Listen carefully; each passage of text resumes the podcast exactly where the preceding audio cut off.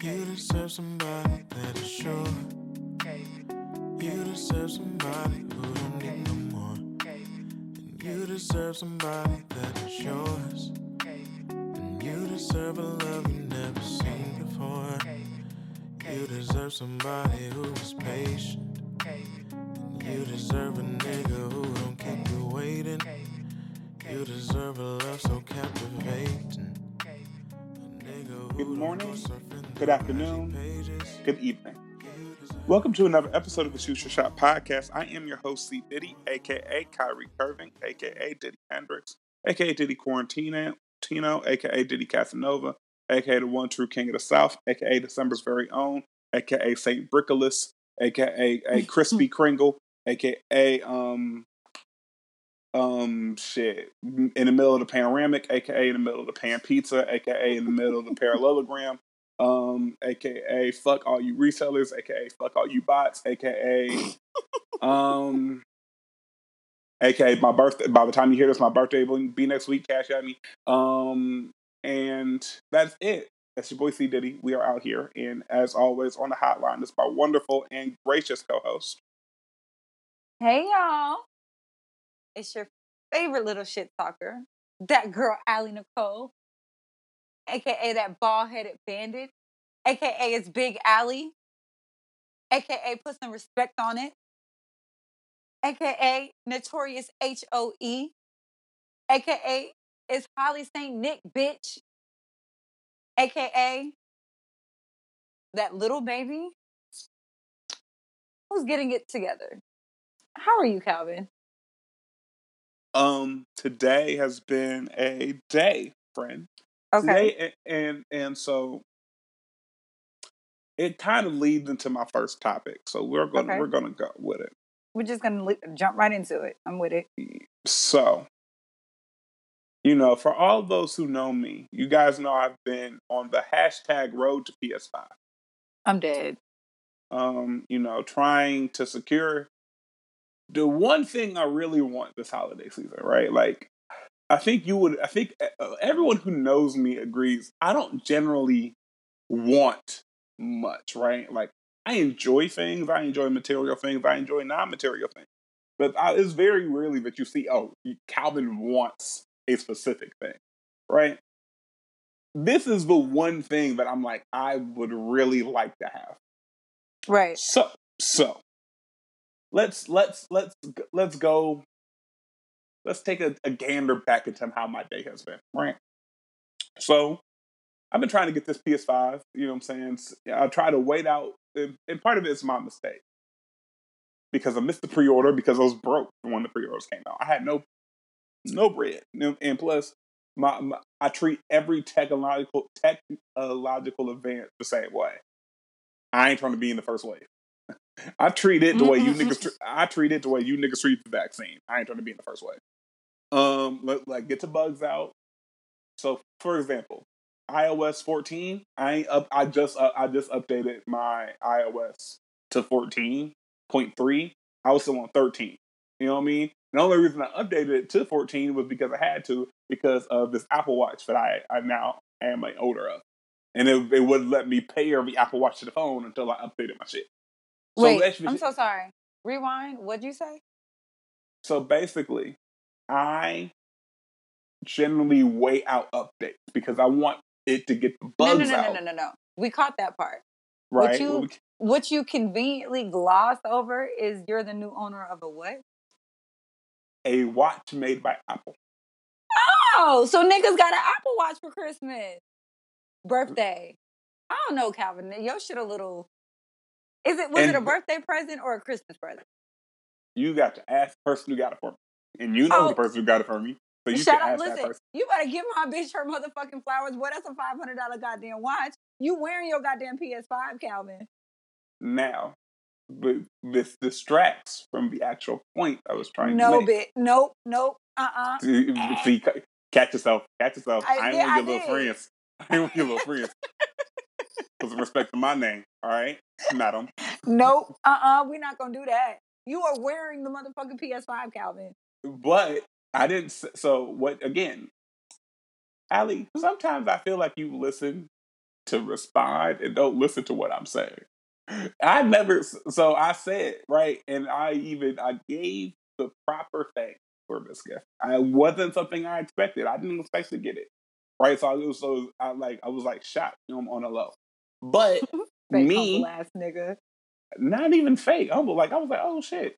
Me and this and beloved had a conversation about the PS5 a couple months ago, where she told me in no uncertain terms, Boy, Like, fuck you. That's exactly these- what she said. these jokes on the timeline are cute, nigga. However, the way my you know what I mean, I don't see that in the cards right now. You know what I mean? Because She was real with the- you about it. we we in the middle of the pan pizza. You know what I mean? So I can't. You know what I mean? Everybody money, and I'm not saying nobody broke. Like don't like I'm not putting nobody like. But you know, everybody money a little different right now because niggas have other priorities, and so Me telling you that I ain't got it does not mean I'm broke. It means that No, I'm not spending it on you. and that's kind of what she told me. She was like, "Look, I could, however, Mm-mm. I won't Mm-hmm. because I don't want to." Yeah. Either So- way, listen, it don't matter how you hear no, it's no. That's what it was. She was like, I could, if if maybe in an alternate u- the universe, I would. However, it's not. Now you wish And- you had all five Infinity Stones, huh? Figure out which Man. alternate universe, which alternate You feel me, that Well, PS5. nigga? Which alternate? Which alternate? End, which alternate ending? Nigga, I will Doctor Strange's entire shit. Keep fucking with me, Woo! but Excuse but- me, I'm finna light my weed. Now I promise this episode won't be like last one. because This I weed- because I will yeah. I will I will hop through this phone and strangle you. Um, but again, you, context means everything. So she was like, in her head, she thought, "Nigga, I'm already getting you this watch. I'm not gonna get you this watch and this PS5. Like, suck, suck my proverbial dick." And I and I understood that. I understand. Like, I was like, "All right, cool." But back to my story, madam. So you got it. was on. I've been on this road to PS5 for a minute. You know what I'm saying? I I missed the pre-orders because I was broke, and also I never want to get the first of any new software because they haven't worked out the bugs for real, for real. Like Fair. shit, shit might fuck up. You know what I mean? So, and we're still in the first wave, but it's also it's like you will restock. You know what I mean? May have some improvements, may have some a little bit better situation. Cool, cool, cool, cool. And plus, you know what I'm saying? Between you know I have the money for it. Like I have the money to get it. You know what I'm saying? Whether it's through debit card, credit card, I, have, I it's not like I, I could purchase this PS5 and still be able to pay my bills, right? Cool. Let's get it popping. So I follow a couple accounts who try to keep me updated on these alerts of drops, whether it's through PlayStation Direct or other sources. Because you know what I'm saying? These drops go fast. Like and so today, so so Best Buy announced we're recording on Tuesday. Best Buy announced late Sunday, early Monday that they're dropping today. They're, they're, they're dropping their next stack of PS5s today. They said that it'll be dropping. They said at some point, again, they're good with before. They said the drop will start at 9 a.m. Eastern Standard Time. Mm-hmm. So a nigga like me, I was I who I was looking for the shit with a flashlight, you know what I'm saying, the daylight, you know what I mean? Um, so I was ready at eight thirty. Like I was ready to go, had the shit pulled up, had my make sure my account information was straight at eight thirty. Nine o'clock comes. I'm ignoring work teams messages. Listen, anything that ain't that PS5. I ain't got it right now. Like I'm ignoring that because I'm like, look, nigga, I'll be damned. I already feel some type of way, but I'll be damned if I miss out on this shit because I had to be at a goddamn Zoom meeting. And no, no. So over here, just wait. This is coming soon, coming soon. I'm waiting. I'm refreshing. Coming soon, coming soon. I'm waiting. I'm refreshing. Coming soon, coming soon. And this goes on. And I'll make a long story short for three hours. They're literally like, meh. like literally three hours, and it's it's it's the same shit. And so we're like, oh, you niggas playing with our emotions and our time. I Heard you. So at like one maybe 1.30, um, you know, they finally they finally put him in stock. I'm again watching it like a hawk. I ba- like I'm well, I'm tell you like I barely moved from where I was today because I'm watching it like a hawk. Bet cool. I listen. I got multiple tabs open. I got my laptop open. I got my phone open. It's an app open. We working. You know what I'm saying? Cool. And so what? So what happens? You know what I'm saying? You know, again to make a long story short, the bots totally fuck up Best Buy's website. We're talking like they put Best Buy's website in website in a headlock and make that motherfucker crash. Of course. Like, you know what I'm saying? Like we, we crowded, you'll be you know, be back soon, all types of shit. And, you know, you get tantalizingly close. Where it's like, nigga, I had this motherfucker in my cart ready to check out. Matter of fact, I was trying to, I was doing so much trying to get this checked out. They at one point they put two of them bitches in my cart, and I was like, ooh, uh, can I put this thousand dollars on here? Let me, you know, I made the mistake of hesitation because I was like, I don't know if I could just charge this thousand dollars on my shit right now. You could have charged a thousand dollars and resold that, but then that would make you that would have turned you into literally the niggas I you despise. you either die, you either die a hero or live long enough to see yourself become the villain. And, and bitch, honestly, I'd have been a villain. Li- and listen, I regret it, right? I regret it. It's like so. It, you remember the movies where like the good guy got the bad guy in his grasp, and he got mm-hmm. the gun to the nigga head, and he just hesitates for a minute because that's not like him, right? And in that moment of hesitation, some weird shit happened. Next thing you know, like the bad guy's henchman and tackle the nigga, like you know what I'm saying? All types of shit took shot, right? That's how I felt. Because I'm tr- by the time I try to remove one of them out, my car, because again, trying to, you know, I don't need both. I need one, and also, again, it. tr- I have enough money to buy one PS5 and be straight. Nigga, buying two PS5s, that's when you start putting your finances into question. So by the time I do that, you know, it, it was it was slow. But also, what made me mad was the, what Best Buy did was they they online only for in store in store pickup. That's how they tried to combat the bots, right? Online order order in store pickup. The app literally, I'm trying to change stores to get to the store that's in stock. The app's not letting me. I'm on the laptop. App's like the store. I'm clicking it. It's it's just you know just all types of bad, and I'm just like, so so that happens, and this happens around. I they finally go out of stock around 2:45. Mind you, I have been up and active and ready for this shit since 8:30. But wait, there's more. Walmart comes in was like, "Hey, we're about to drop our PS5 at 3 p.m." And I'm like, "Nigga, say less. Bet. Cool. I got you." So I make sure my Walmart account information is good too. You feel me?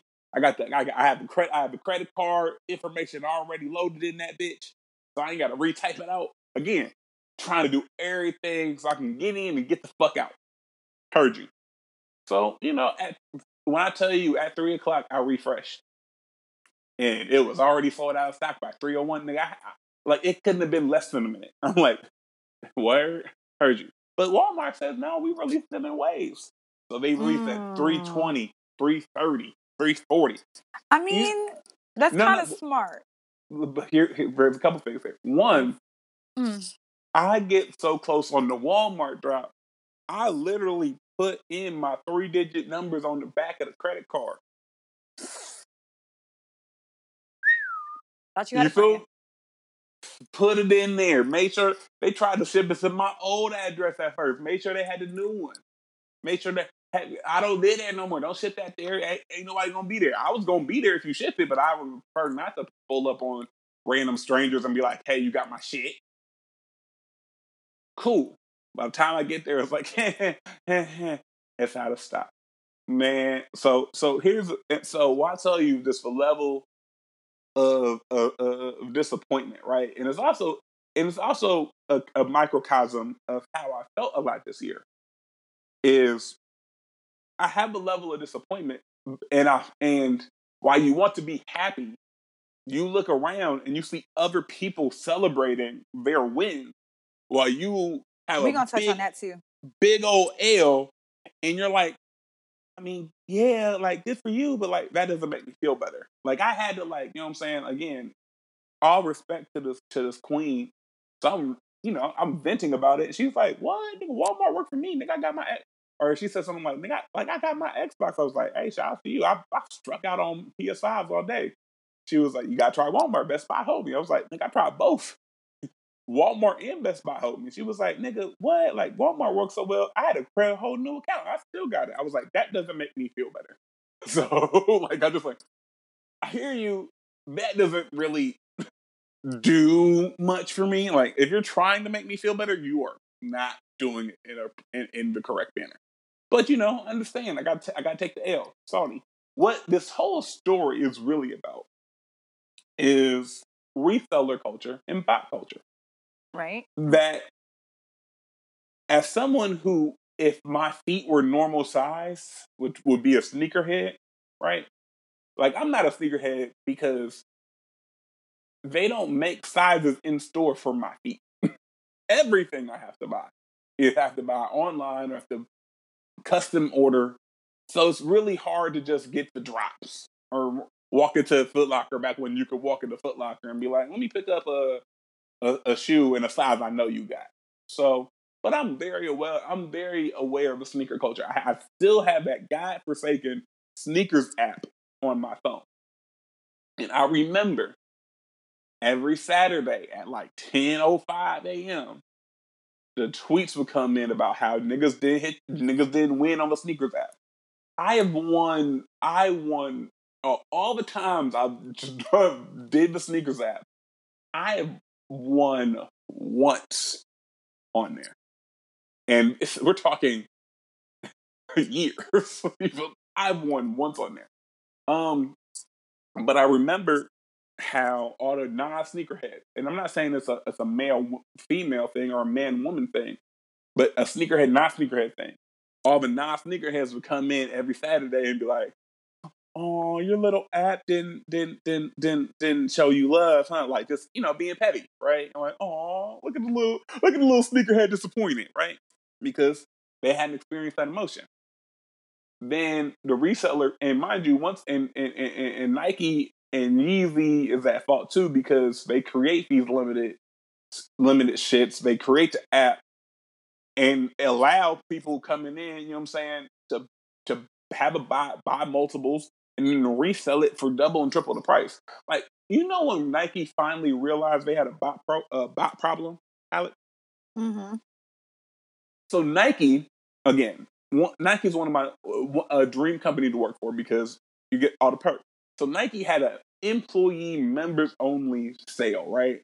It's like some high end exclusive shit that us commoners would never get, right? Calling me a commoner does not sit right with me, but I got you.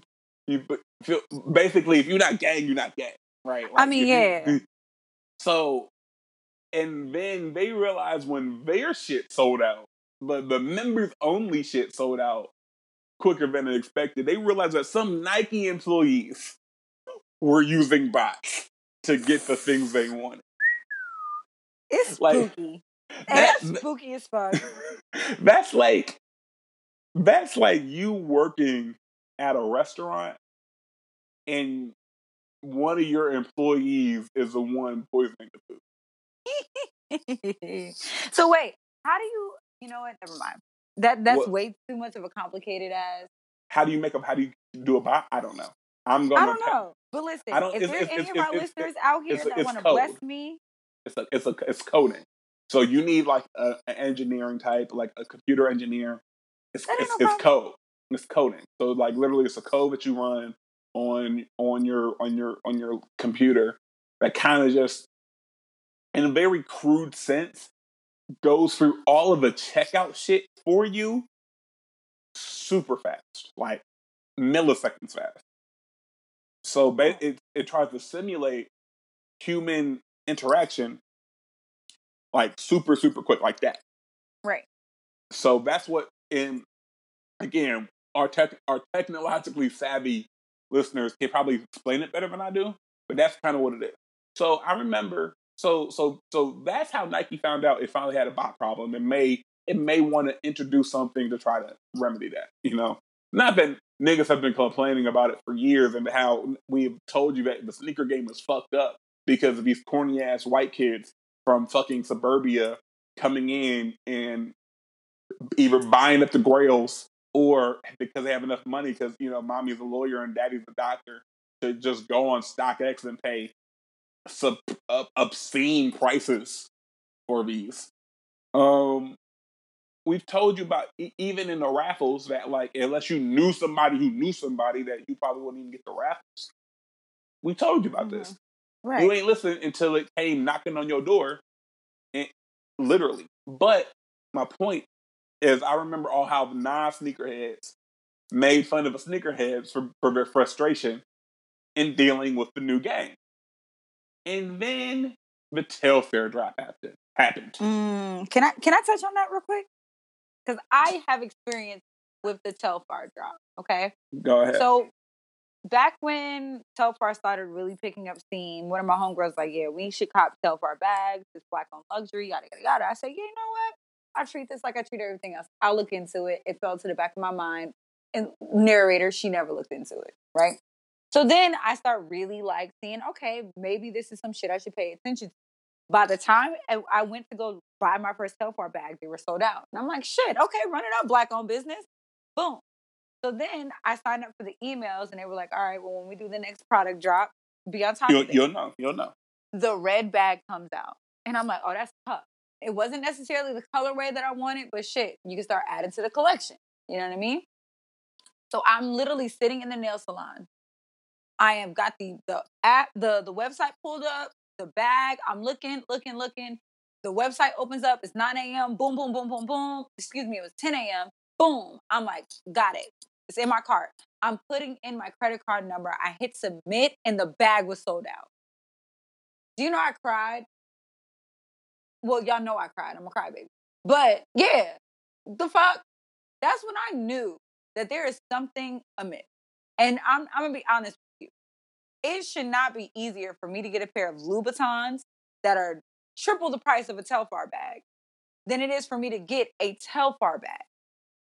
Now, now here's so yeah, experience the same thing, right? And then a lot of the same people who were kind of making fun of sneakerheads felt that pain for the first time, and all sneakerheads is like, first time here, we got cookies in the back, like, mm-hmm. like the sneakerheads have already accepted that any pair of ones or any really really new release that they want, they're not going to get a retail price. Like, we have some homies who got big enough bread that they that they just wait for it to go on StockX because it they'll pay that extra just to save the hassle, like because they got that type of bread. Uh, I ain't gonna name no names. Y'all know who y'all are, and um, my Cash App will be in the bio for my birthday present. Appreciate you. Um, but so, but that's kind. Of, it was kind of like a oh, this is what y'all been dealing with. Now, I will give credit to Telfar because Telfar is still a relatively new business, relatively small. I mean, it's big, but it's not Nike. You know, you see what I'm saying? But they also did um, what they needed to do that, in order that, to I, that, that, that's I was I'm getting I was getting there. You, Sorry. You know what I mean? And so what Telfar did was they heard the cries, they heard everybody being pissed off, and what they did because they realized they probably couldn't combat the bot itself, what they did was they made their bags, and correct me if I'm wrong, pre-order. So like, and, no, uh, you're so, not wrong. But let me explain the program because as a participant in this program, it was genius. So what Telfar said was that fuck, fuck the, fuck that culture. Literally, they're not. They said this is their business model was if you want one, you can have one.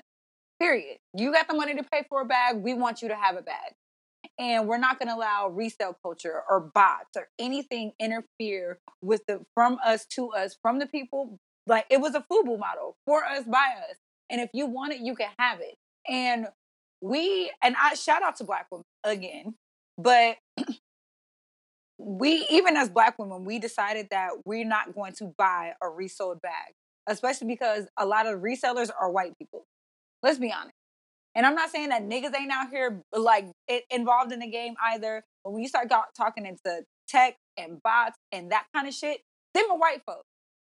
Mm-hmm. They are white folks. Okay. we know that if I were to go buy a Telfar bag, resold Telfar bag, I would absolutely be buying this from a white man, which defeats the purpose in my head of supporting a black owned business. I And want my money to go directly where it belongs.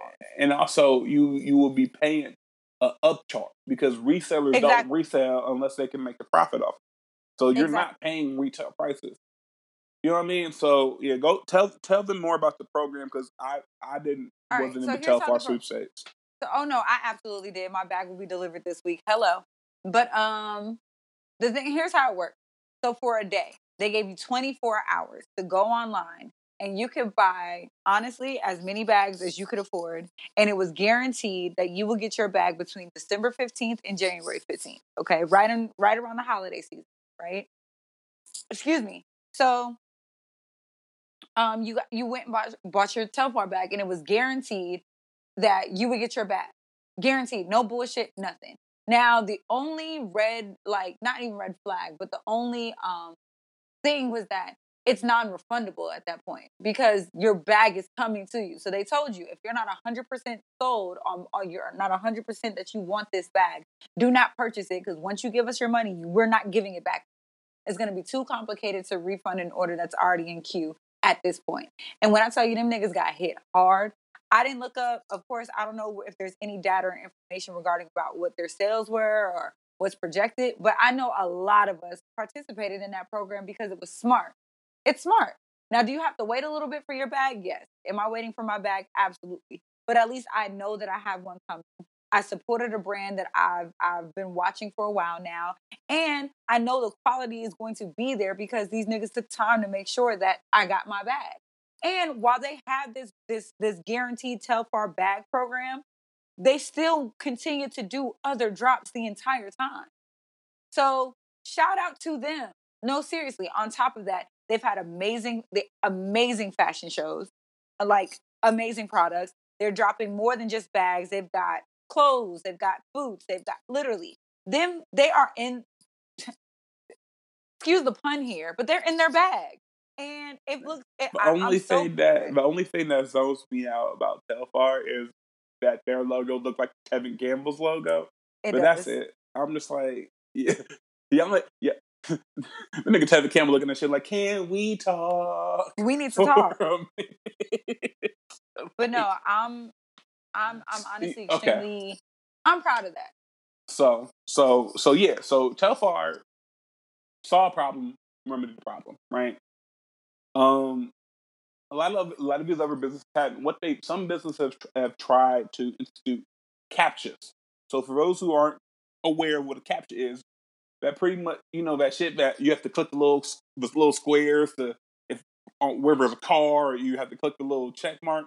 It's Mhm. basically trying to. I don't really know the science behind it with this, but it's basically saying like to prove you're a real person, right?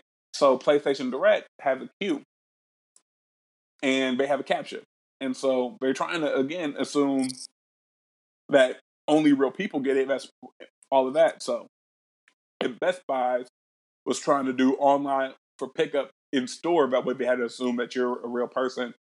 But what I'll say is Walmart really fucked up, fucked up here because not only did they go out like that, like the stock went out crazy quick, they oversold. So people were who who thought they got the, their PS5 was were was getting emails like later like, hey, um, due to some quantity errors, we had to cancel your order. Like now, I'm knocking on wood because if that didn't happen to me, I could only imagine how I would feel. I'm sorry, who did that happen to? Walmart. So so what what Walmart where Walmart fucked up um, uh, like a lot was not only did their stock go out super quick, and- but they try to do it in waves, but they oversold. So what? So so people were I getting. feel like I'm gonna do be I feel like I'm gonna be making that sound a lot while you explain this resale culture. Because I'm not getting involved. N- If n- I can't yeah, so let want me when I let, want it, I'm let not me, let me let me interested. let me let me let me let me let me uh let me finish it. You know what I'm saying? Because that's not so they oversold. So people who got the who got the confirmation who thought they got their PS5 then received the email from Walmart maybe two minutes later, however many minutes later, basically saying basically saying like, hey, due to some quantity issues, we we actually don't have that inside. We got to cancel your order after you thought you didn't got the shit. So put it like this: Imagine you're in that nail salon ordering your red t- your red bag, and you get the confirmation email, but you got it. And then while and then while the nail lady is working on your cuticles or working on your toes, you get another email saying, "It's like I lied." How would you Yeah. feel? Oh, I'm fighting. Exactly. So so here's so here's where again you I you you got to kind of take a stand against resale culture.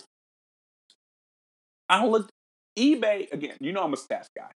eBay has a the stats on you know the last month or so where how much Xboxes and PS5s are selling.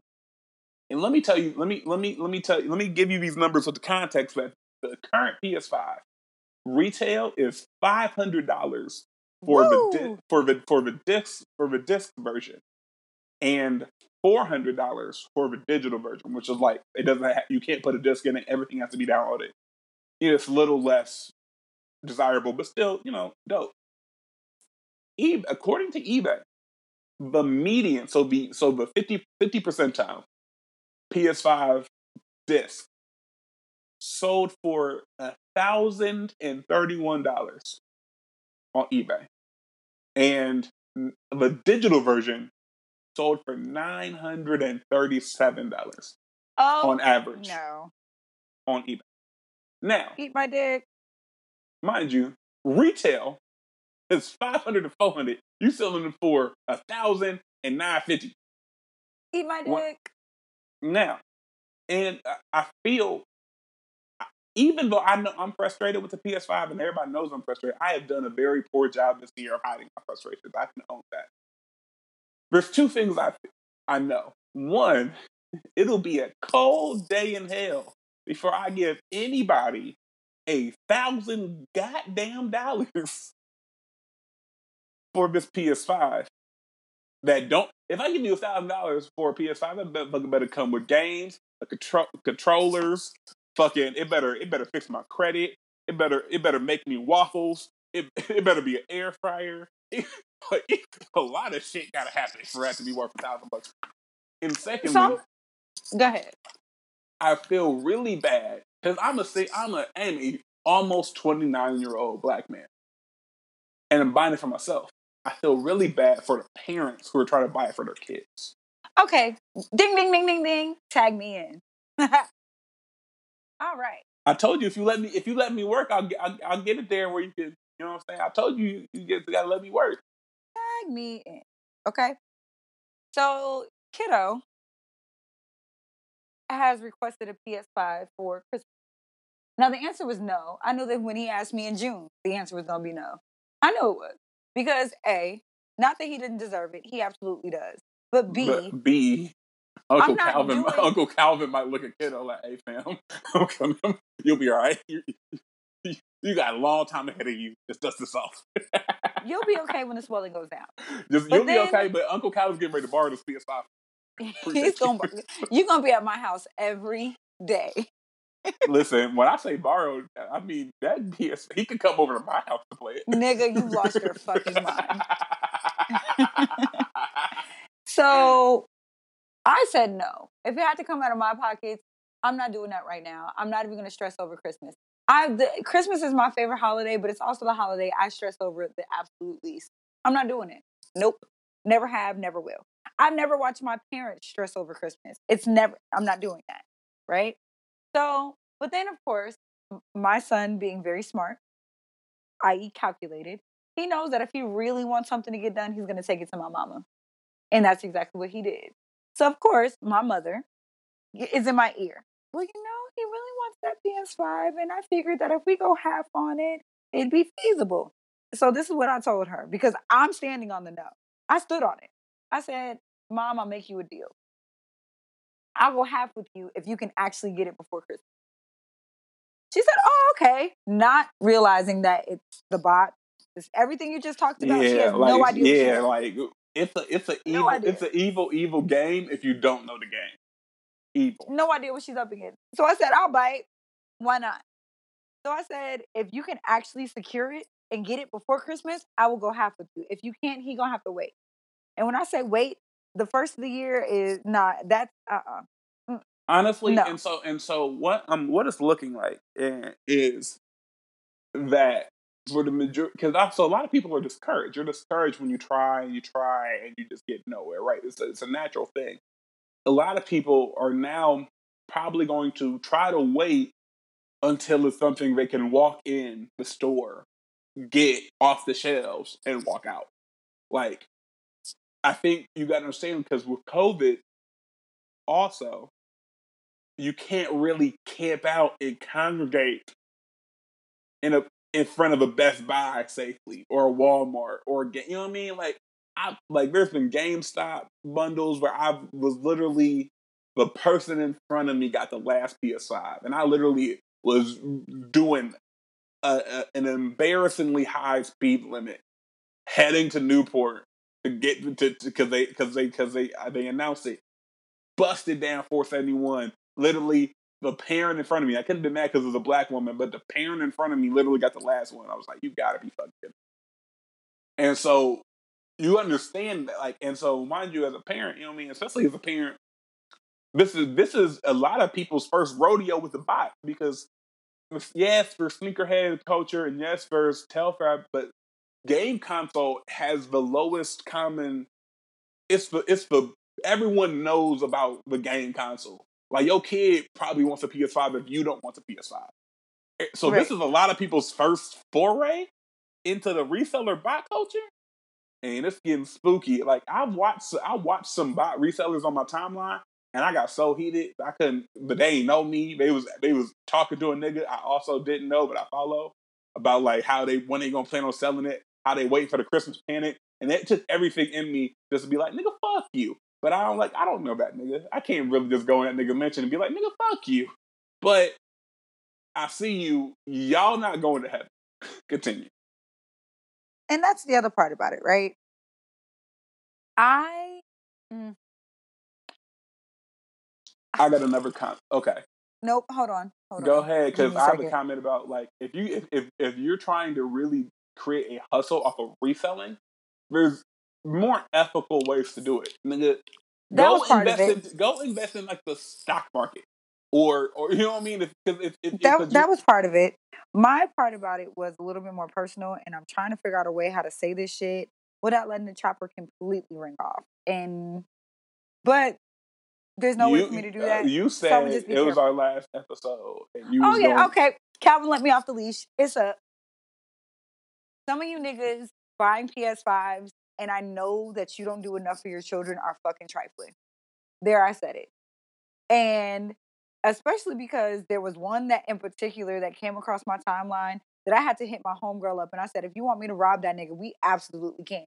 Because how the fuck do you have 600 plus for a, a game system and not for your child in a consistent manner? Now, getting your child consistently is one thing, but not making sure that you're providing for them on the day to day level is absolute bullshit. And I know for a fact that you're not doing that. I know for a fact with this person's with, with your parent partner, the way that they have to make one plus one equal two for your child every day, but you have money for a PS5 and didn't blink to post it. It's not only trifling as fuck, it's irresponsible, and I don't give a fuck. I put it on the timeline today. If she wanted to whoop your ass, I would ride out right now. I'd be on 71 as we speak if she said it's up. Because Matter- it's absolutely trifling and it's absolutely disrespectful. I said it. And to be honest with you, I'm gonna be real.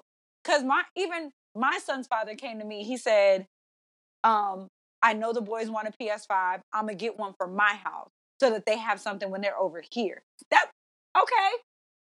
I don't care about all that because I know that when it comes to the finances for kiddo, he got broke off. He's already been taken care of. Cool. You handle what you squared away whatever responsibilities and obligations you have with me, and then you decided to do whatever you wanted to do on your end.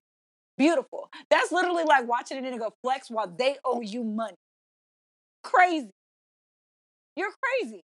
You're crazy. So some of you niggas, if y'all baby mamas hit me up and they want to, and it's Robin season, I'm in the ski mask, nigga. Bubblegum, bubblegum in a dish. How many licks are we gonna hit? It's up. Couple things. One, madam. All right.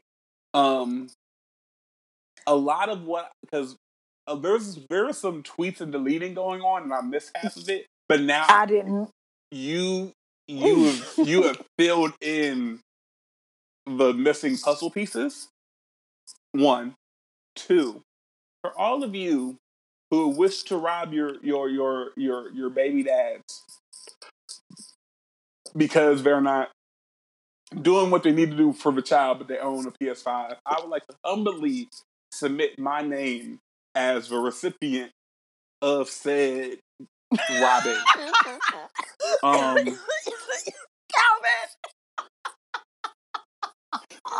if you are going, I'm going you- in for the PS5, but I'm coming out with a lot more stuff. if you are listen, all, all I care about, I'll take it out your ass. I all care. I care about is listen, and here's how I know I'm not a good person. I was in the barbershop, right? Getting, I'm getting my hair cut. And young homie, young homie, like he had to be maybe a freshman, at most a sophomore in high school. He talking about he got his PS5. I'm in the chair. I'm in the chair. He talking about he got his PS5.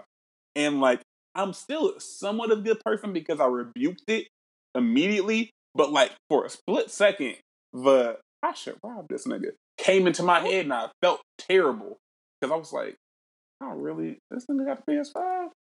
I go, let me find out. And I was like, bad couch, bad, bad, no, no, Diddy, no. and I, so I just again trying to be honest, like you know what I'm saying. I was like, I gonna. I didn't. I wasn't going to seriously do it, but I thought about it for like a split second. I'm like, I really could rob this nigga right now. And yeah, um. So long story short, it, it just just for culture and a lot of things. It's on- and, and, and unless companies really try to do their best to com- combat it, it's only going to get worse for every single major event thing, right? Because a lot of these people who can't read the stock market, too lazy to read the stock market, look at they, they look at it as like an investment. Same way niggas who flip homes. Like they're like, I'm gonna buy it. I'm gonna buy it for five. I'm gonna sell it for. I'm gonna sell it for a stack, and and I'm gonna make five. I'm gonna make five hundred off of it. And like, I feel you, but I don't feel you because at the end of the day, like, you are taking an opportunity away from someone else who wants it. It's not like flipping homes. When you flip a home, it's not like you you don't you don't buy someone's home without their consent, right? Like the Right. home that you're home that you're buying are either someone sold it to you because they didn't necessarily rec- recognize the value, or it's vacant. Right. You don't Christopher Columbus someone's home and then flip it. That's not Right. that's not what flipping homes are. With the reseller culture, you're buying extra that you know you don't need, and you know someone else who does need or want. These are all wants, by the way. Let me let me let me recenter. I don't need a PS5. I don't need the new ones. I don't need you don't need a Telfar bag. But you want those things. And especially in the shit year that has been 2020, sometimes our wants really matter to us because it's a little sense of joy in the midst of the bullshit. So you take Right. something that you know someone else wants on purpose that you know you don't want or need in order to make a profit. You niggas are really cl- are are are, are cap- capitalistic stands without the capital. You niggas, you- you, Listen. you niggas, you niggas have all the aud- audacity of Gordon Gekko, but make the same amount of money as the Gecko fucking Gecko. Like you niggas, The Geico Gecko. the Geico Gecko. You niggas think you Big Meech and Larry Hoover, but you can't afford, uh, afford the goddamn Hoover vacuum. Like I'm gonna It's tell you something, and this is just off top, and you can apply this to whatever the fuck you choose to apply to. The poorest niggas I know are rich financially, but piss poor because they neglect their fucking kids. And I'm sorry, I'm so sorry.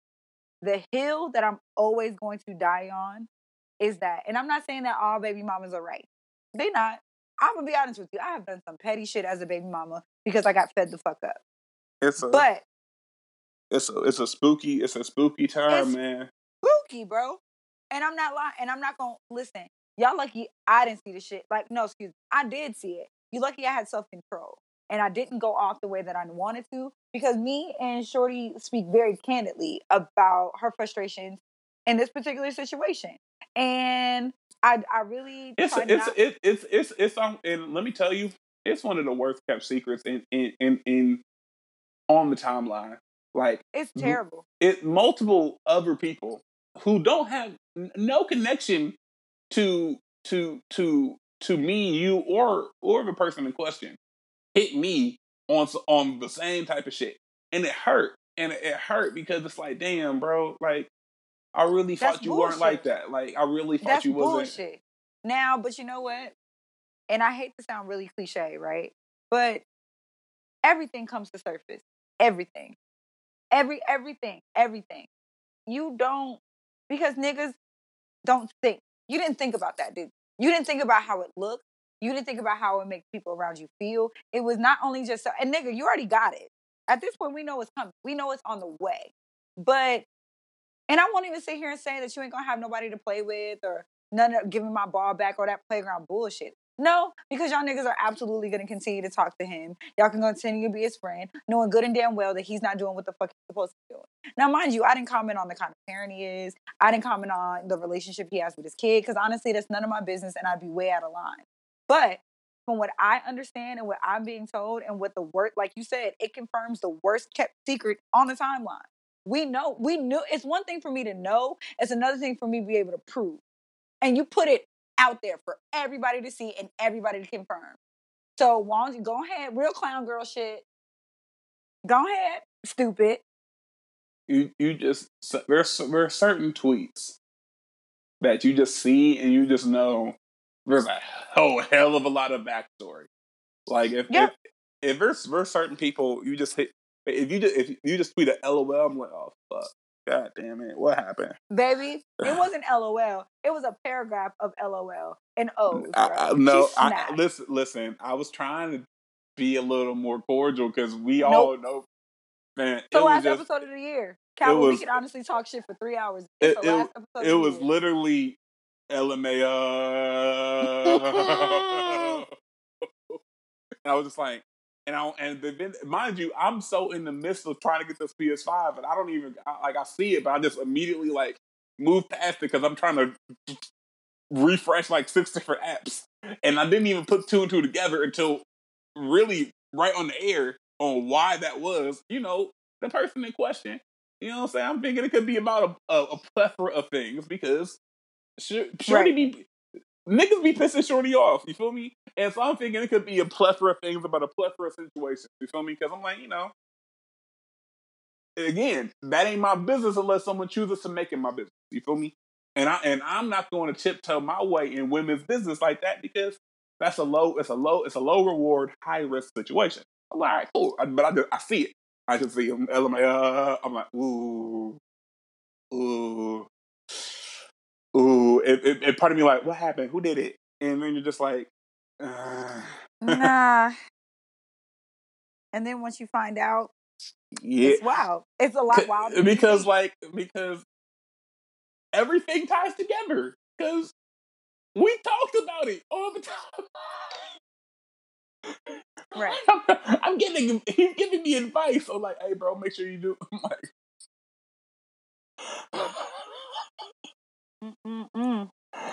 oh man, oh man, take care, of your- take care of your kids, bro. It's like it's just it. I know I, it's not. I'm not saying it's not that difficult because And being a, my nigga, you got more than one out here that you allegedly don't talk about that nobody knows about.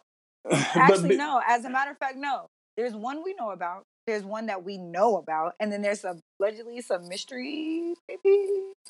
no, this nigga, this nigga, this nigga got the uh, the blank Uno card.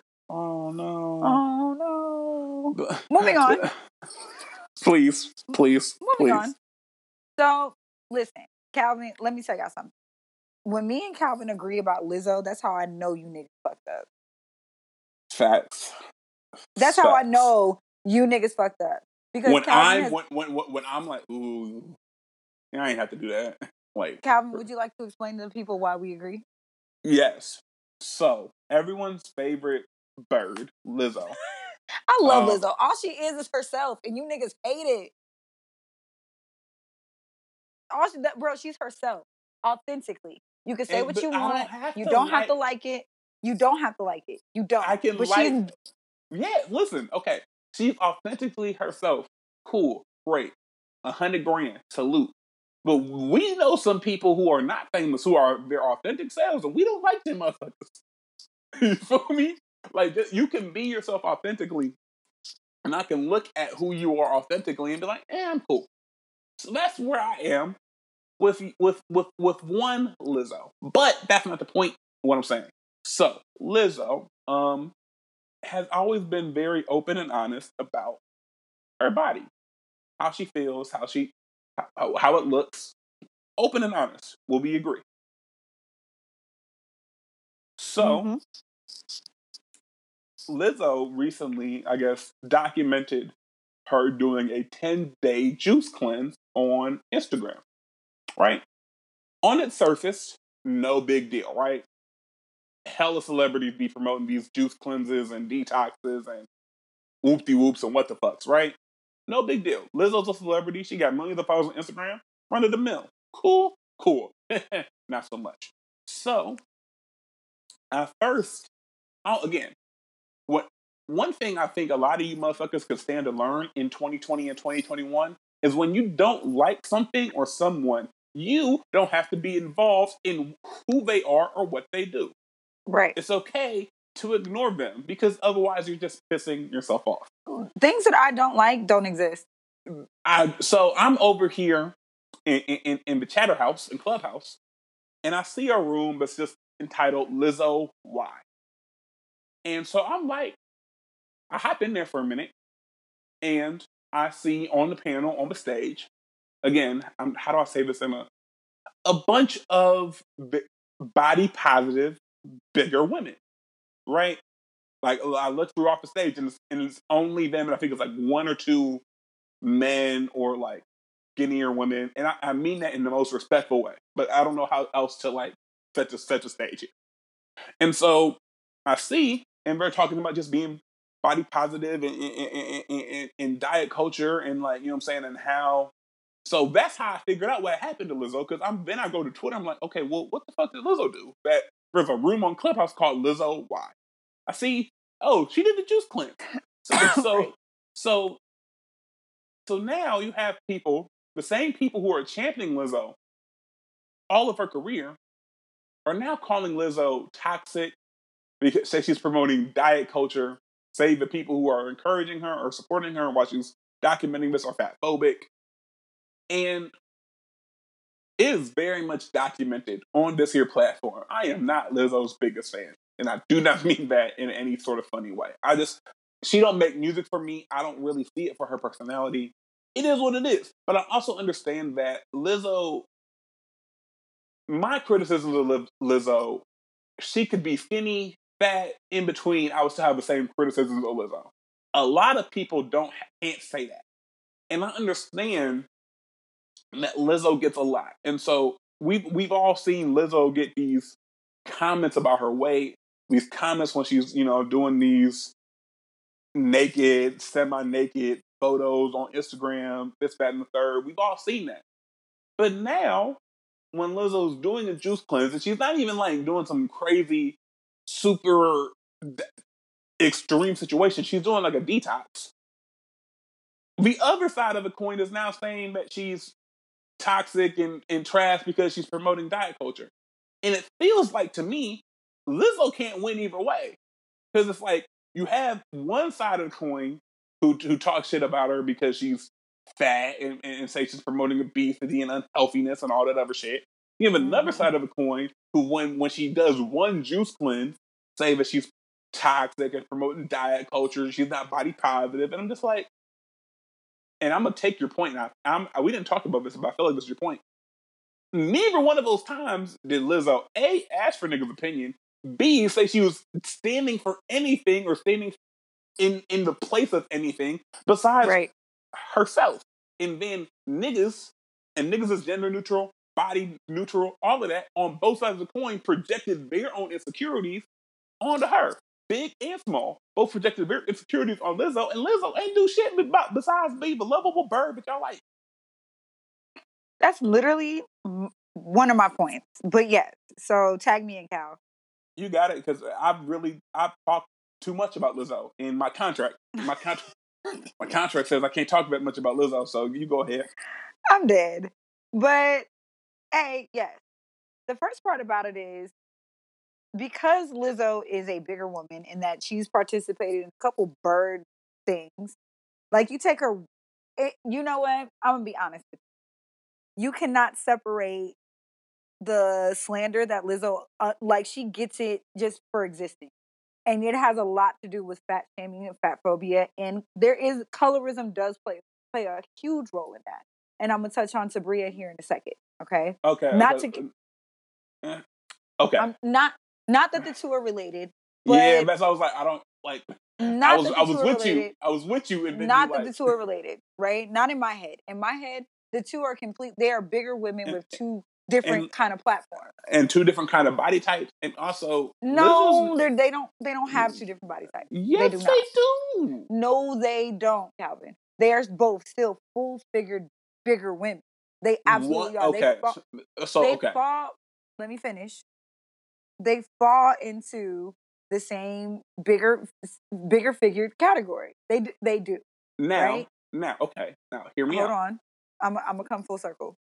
because I'm- there's different types of. Never mind. I almost said something. Go ahead. I- go ahead. So, so I don't mean this being funny, but yes, they can they can fall in the same category and still have different bodies. Just like there's, you could fall in the same type of car category and be a different car. And I'm not trying to compare them to cars and say they're biggest cars, but that's the only analogy that worked in my head. Was like, look, we technically, me and you both drive sedans, right? I drive an Impala, you drive a Cruze. Those are two different cars and they look different, but they're technically in the same car category. Does that make sense? That's my point. So, so I think we're we But were, you we were can't saying, sit, but you can't sit here and say that just because they're in the same category, but they look different, that the differences that they do have do not play a, a huge and important role in how they're both treated because they do, Calvin. And to say that it's not related is naive.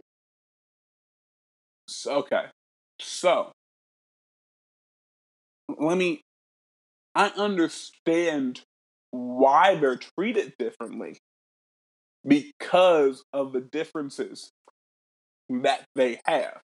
So I understand that, and I think that's what that was the point I'm trying to make.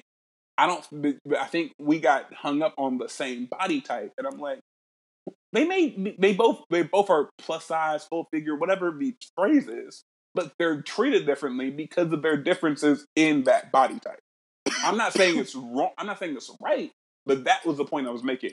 They're treated differently because of those differences. I like driving in my Impala because it fits me. I hate driving in a Chevy Cruze because it doesn't. But they're the same type of car. Does that make sense? Mm-hmm. That's what I was saying. I'm. I see your point. I just that's what I was saying. So we're gonna come back to that, right? The other portion of this, right, is that and all right. Lizzo does some things that make us question uh, her personality makes us question some of the things she does, like that fucking Ashley shirt she wore to that goddamn game. To you know what I'm saying? Excuse me. Some of the things that let me take a sip of this goddamn tea. Goddamn. Listen, Um, you you better not be out. Mm, see, hmm out here. Let's see. Listen. Sorry. So, but so Smoking okay. So But there's wait, certain okay, things Calvin. Lizzo does. Right. Certain things Lizzo does that makes us question, like, okay, girl, okay. Not only, and she makes music that you don't particularly like, and a couple other things. So it's easy for you to ignore Lizzo because she's not your cup of tea. Cool. That's what you're supposed to do to shit you don't like, right? The issue that I have here is that Lizzo is doing nothing but being herself. And she has championed nothing but being herself. And she's a six figure, a six figured, full figure black woman doing what the fuck she wants to do unapologetically. Some niggas buy into it, some of us don't. You could literally just leave her alone. Also, the way that we criticize Lizzo for eating, right? Not only just for what she eats, how she eats it, what she consumes, when she consumes it. It's interesting how we do play that game with Lizzo and make it all about her weight when Saweetie gets online and shows us that her diet is trash. And we think that it's so cute that this light skinned, smaller woman gets online, Nah, Pops her she, acrylic she sauce. Let me- me when let she put barbecue finish. sauce on oysters. I was like, nah, you you bugging. baby, she's done some tripe. She eats some trifling ass shit, and I like Saweetie. I absolutely like Saweetie. But the she girl, she. What I'm saying is that we think that Saweetie's eating habits are aesthetically pleasing because she's cute and quintessentially beautiful. She like we don't question Saweetie's capabilities or beauty at all. Saweetie gets a pass for being a very, very mediocre rapper because she's cute and she light skinned. Meanwhile, and then she gets online, shows us that she eats complete bullshit, eats like trash while she's wearing a, close to nothing. You know what I'm saying? And honestly, I like it. I, I think both women have a lane. But it's just interesting to see, not even interesting because we know what it is. You call the spade a spade, right? We know what it is. Saweetie has shown us that she eats like shit and nobody bats an eyelid. As a matter of fact, we give her views and raves and, and praises like, oh yeah, girl, I pop my acrylics off to eat my crab boils too. But then let Lizzo get online and y'all watch her smashing a fucking crab boil. Y'all be ready to call, like, y'all become the carbohydrate fucking police. The carbohydrate. Matter of fact, I don't think I've ever seen. I don't think I've ever seen um, young Lizzo do anything like that because she knows how it would be received, right? If like- Lizzo got online, started and did a- eating exactly did a like Saweetie mukbang? did, Oh, we oh, would listen- have a problem. first and foremost, mukbangs are absolutely disgusting. I don't know how I don't know how any of you niggas watch them.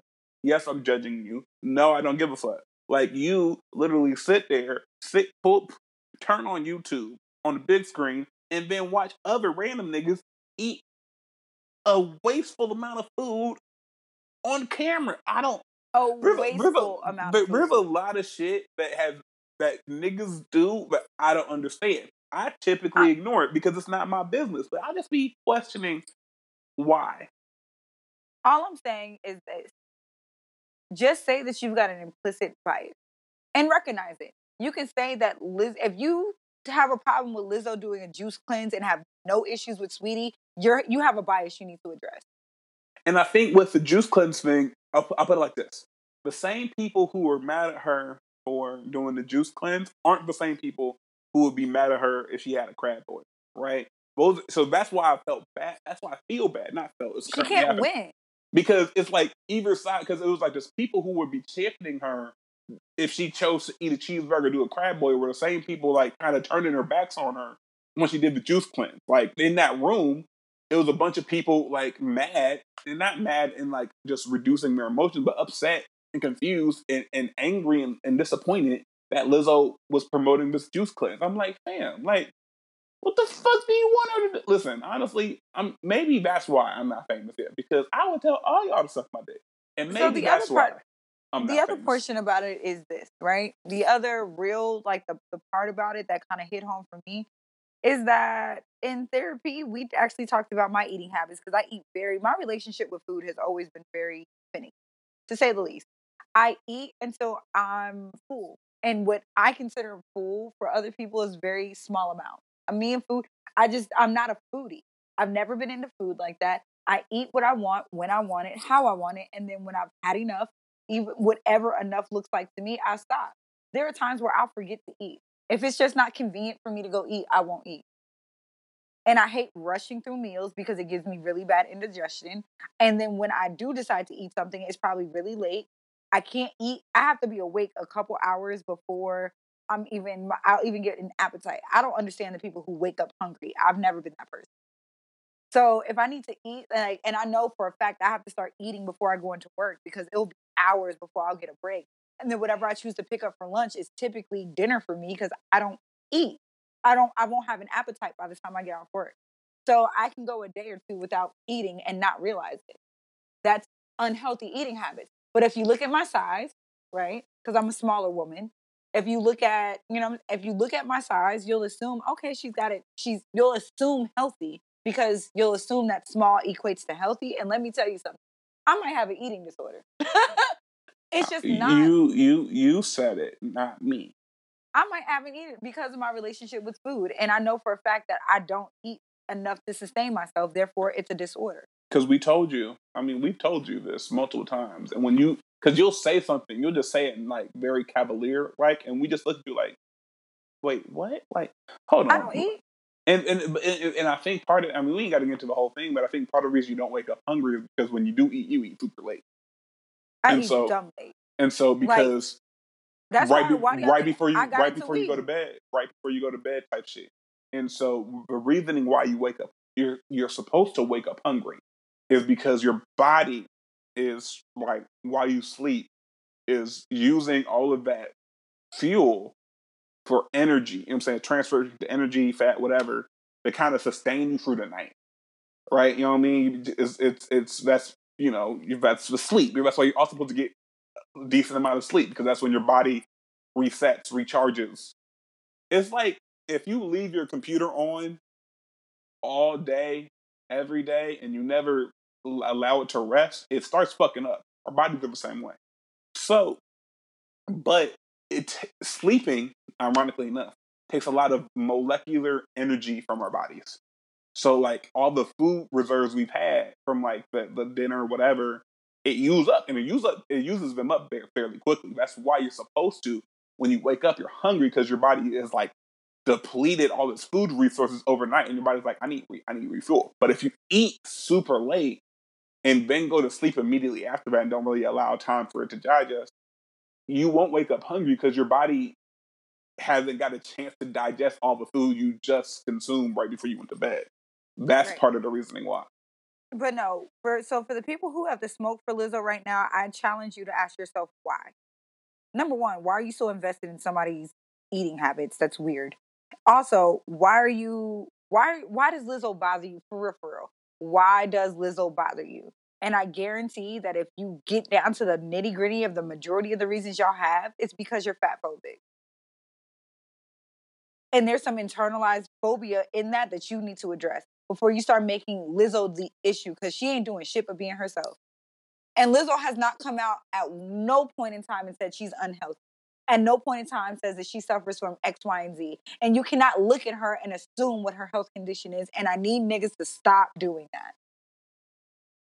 I have health issues out the ass because of my eating habits. And I know it. But you look at me and assume that I'm small, so it equates to health. It's not. Anemia, have, being anemic is related. A lot of anemia is related to eating habits. So your girlfriend that just has low iron, she does not eat like she's supposed to. It's not cute. Unhealthy eating habits is not an aesthetic. That's why I don't talk about it. And when I do talk about it, I'm extremely casual about it because I don't want to, I'm not ready to address the severity of like what that actually is. I want y'all to start promoting people to live a healthier lifestyle, not just look like.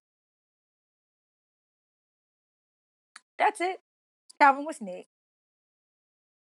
You you wanted to talk about euphoria. I did want to talk about Euphoria. All right. So, um, huge fan of the show, first of all. That season, Zendaya, the executive producer, Drake, the entire team, um, even the musical directors, um, oh God. His the name is on the tip of my tongue. I don't know. Leave it? Oh my God. I don't know it. Anyway, everything behind the machine that makes Euphoria what it is is absolutely incredible, right? And I know that there's some people that have had criticisms of Euphoria saying like, "Oh wow, HBO is really going there with the teenagers. It's not realistic." But the Let me- teenagers yeah, are telling say, you, yeah, the, teenagers, saying are like, telling y'all that it's absolutely realistic. This is exactly what the fuck is going on. You niggas need to wake the fuck up. And I I'm knew, like, yeah, I knew shit. Got, I knew shit was different because I lost my virginity young, right? And I didn't realize I lost it young until I, I was around other people who didn't lose it that young, and I was like, oh shit. But when I was, I remember I was like maybe a freshman in college, and I'm talking to my young bulls, like my like. We talking this time. This thing, these, these niggas are in seventh and eighth grade, so these are like young young bulls and they telling me about them fucking in the locker rooms. I'm like, nigga, what? Like, I'm over here looking at niggas like, wait, nigga, you're 12. Why are you fucking in locker rooms? And they was like, you know what I'm Right. saying? Or like, I was fucking, but I saw two, you know what I'm saying? Two dudes tag team. I was like, you're 12. And so I think we romanticize a lot about high school, the further away we get from high school. right. But I challenge you to remember exactly what high school was like. I'll be eh honest with you. I have absolutely. I was dating the captain of the football team. I'm not going to tell y'all what year because that's hot. But um, that would put the that would set the block on fire. We're good. But I was absolutely dating the captain of the football team, and there were absolute perks. And we, you think we weren't having sex in like the the what is it, the equipment manager's office? You think I wasn't busting it wide the fuck open before games and shit? You're not even supposed to do that. So, yeah, like- he, he none, neither one of y'all supposed to be fucking before the game. Fuck up, fuck up, fuck up with the energy. Listen, Yeah, I just you're not absolutely not. But you think I wasn't I in the equipment manager's offices breaking it down? Absolutely. Was. I remember, I remember. Listen, f- f- fucking in the auditoriums. Of, sure was. Other people fucking in the auditoriums. I remember, like, I didn't drink in high school, right? But I was, I didn't drink in high school, and I still felt like somewhat of a minority in high school. I didn't get. I In drank the school. summer before my senior year, and then I got pregnant. So I was like, Ugh.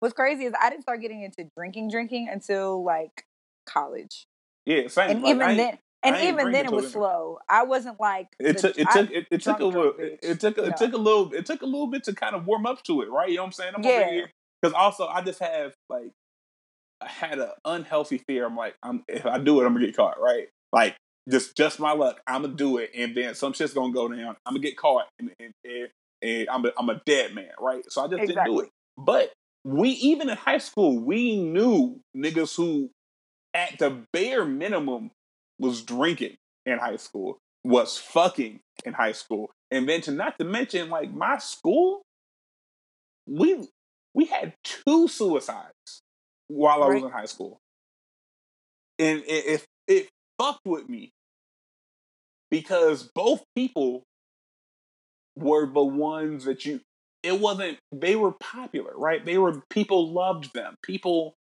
adored them people they they it looked like they at least in school had it all. And it clear that clearly wasn't the case you know what i mean? And so all of this shit they talk about at euphoria is very much realistic Get, t- like take them rose colored glasses off about high school really look back at what you experienced especially us parents.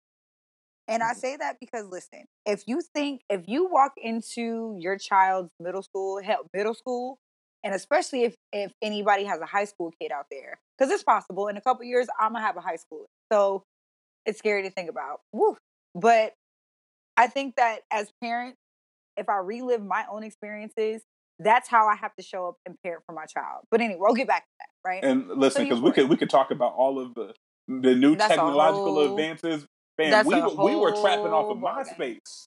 We were trapping Baby. off of MySpace, and we didn't. And My- we had we had brick cell phones. We had Nokia. Kiddo got apps on his phone that I had you don't even know to work. Baby, I had to tell him if I don't know how to work it, you can't have it on your phone. So he's been showing me everything. I'm not. Ha- I'm not having. I'm not having. Could you imagine So, Twitter as a as at, at our high schools? oh my fucking god. MySpace was nuts. Could you imagine Twitter? So Euphoria. we gonna come back. Euphoria, Euphoria. right? So I was wondering how a lot of our favorite shows are going to bring us to do their next seasons because of COVID, right? A lot of a lot of shows were scheduled to start filming this summer. A lot of that got set back. You the know, spring, the summer, like you people Issa Rae told us. She said, "Until this shit is under control, Insecure is a wrap." like So- snowfall just got just- Snowfall is started. Yeah, like And a lot of our shows we're, we're- anticipating a fall season for. We don't have right. yeah. So what Euphoria did, right? They took a scene that was supposed to be like a smaller scene out of the next season, and they expanded it for an hour, right? Mhm. And Rue is meeting Zendaya's character. Rue is meeting her sponsor Ali in a Right. diner on Christmas Eve because it's her sponsor. And She's after- tapping she- in with she- him. She's after she after she relapsed. Okay. Spoiler alert Right. for those who didn't watch Euphoria season one and who are planning on to it. Rue relapsed. Rue relapsed because Jules leaves her at the bus station, Right. and you know what I mean. So she's fucked up. Go ahead. Right. So Rue is fucked up. She relapses, and we walk into. I'm not going to tell y'all the beginning scene because I do want y'all to watch the episode, and that give it that would give away too much, right? And be, and also the point of this is I want to get into their conversation. Right. Um. So Rue is sitting there. She's explaining to him how she's found the balance and things are going well. And Ali calls bullshit. Yeah, absolute bullshit. you Absolute can't bu- bullshit. you can't bullshit the bullshitter. You can't bullshit the bullshitter, right? And he told her that. He's like, baby, I've been smoking crack since you were a, a twinkle in your mama's eye, baby. You can't bullshit me. I've relapsed twice. What you going through for this day, I went through for 12 years, 17 years. You've been a crackhead longer than Rue has been alive. You're talking to that nigga. You can't bullshit him, okay? So in the middle of my in the middle of the conversation, Rue, of course, tells Ali that I don't believe in God. And we knew that, right? She's been very like you can see that she we know that her faith in God is shaken, especially because when her father died, that's when she spiraled. You saw that was her father's illness on top of the fact that Ruhit was born with a mental illness, born on pills, born with this with the capa- with without the capacity to sustain herself mentally without the help of external medication. She was she walked in with the deck stack, right? So Right. then her father dies of cancer. She gets into his pill stash, and that's how she became an addict, right? Her origin story is grief. And when you, Ali tells her, like, it's cute that you don't believe in God, but that has never stopped God from believing in you. And A, I had to pause the TV and do a church lap around my apartment because, my God, I've had that same conversation. Somebody sat me down at maybe a year ago, actually, and had the exact exact same conversation with me. I struggle with my belief in God. I struggle with my I struggled with my relationship with God. I've had that. Two, the other takeaway from that whole from that exact scene was that he told her, he said, you have to find something, even if it's not one God, three gods, whatever. You have to find something that is bigger than yourself to believe. Because there is something that is bigger than you, and it's the only thing saving your ass right now. And she told him that you cannot, you cannot sit here and tell me that you don't care when you actually care so much that you don't think that you can survive. You can't even live with yourself with it. You care so much. You are a caring being. You are you fucking care. And I said, okay, Ali, you you came to whoop my ass today. So the the other takeaway, there's a plenty, plenty of takeaways from this conversation, but the ones that hit home for your girl were that the revolutionary that you think that you want to be, that you think you want to start, that revolution has to come from the inside out. You have to turn, you have to start the war from within. And that shit sent me to, that shit hit home so quick for me. I took it to therapy. And me and my therapist had a long conversation about the revolution that has to start from inside. My therapist in my last conversation with her told me, she said, Alex, you've been divorced, right? I said, yeah. She said, do you miss your ex husband? I said, no.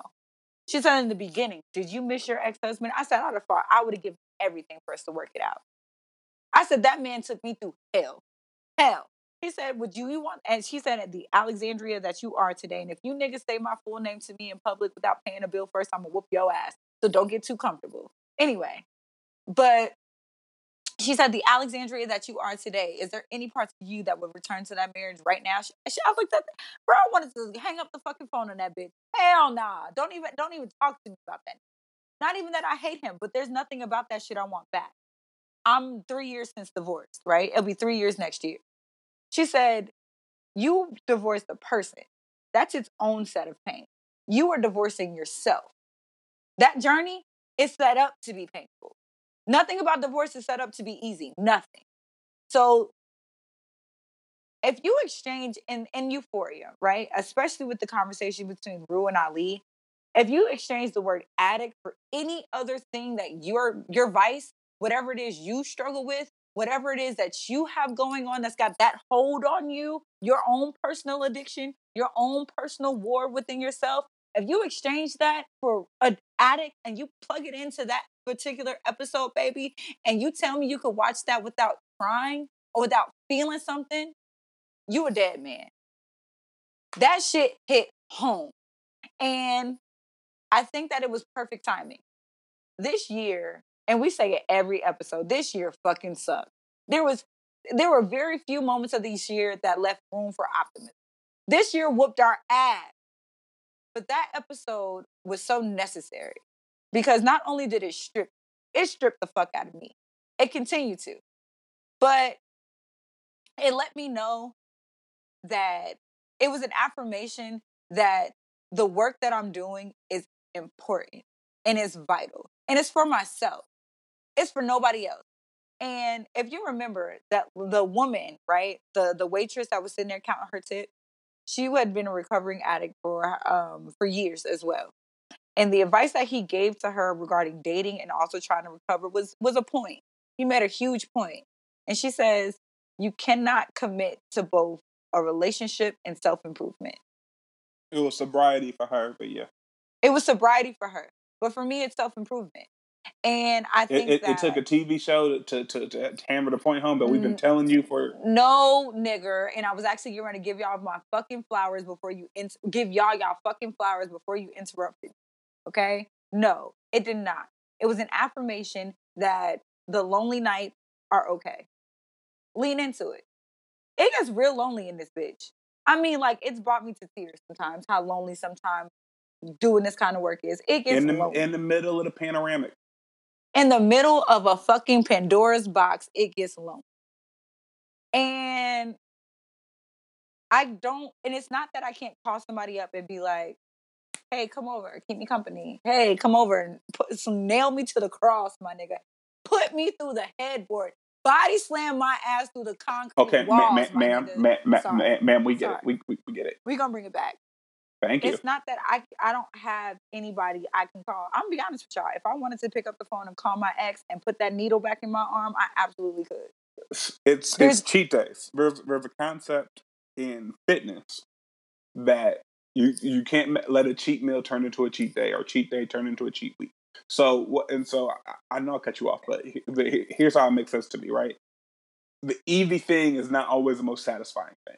Right, like y'all get on my ass all the time about my love for takeout and my love for for for quick and easy and simple because you're like you make fun of me for it it's the same thing. Like, yes, we know the eh, the easy way is always is always heading down the path of temptation. Temptation wouldn't exist if temptation wasn't easy to fall back into. That Right. you know what I mean? And so, they, whether in any form of self improvement, whether you're trying to be stay sober, you're trying to stay faithful, you're trying to stay on the path to self improvement, we know that temptation is not only there; it's easy. You, we've all said this. How come every time I start trying to do better? How come every time I start trying to do me? How come every time I start trying to really be faithful in this relationship, all these hoes come out the woodwork like, "Hey, big head, I miss Right. you. What you doing?" And The The- moment that I told myself that I was really gonna commit to like not dating, dick fall out the fucking sky. I've been getting hit with, baby. I got listen. I got hit with a date uh, proposition the other night that was so fucking crazy. I had to tell y'all about it. Like I just, I, by the way, I did not go. Something in my spirit did not sit right with it, so I just didn't go. But I was like, choo, choo, choo, choo. choo. Come on, ride it. Choo, choo. You want it? Choo, choo. anyway, but like this just not.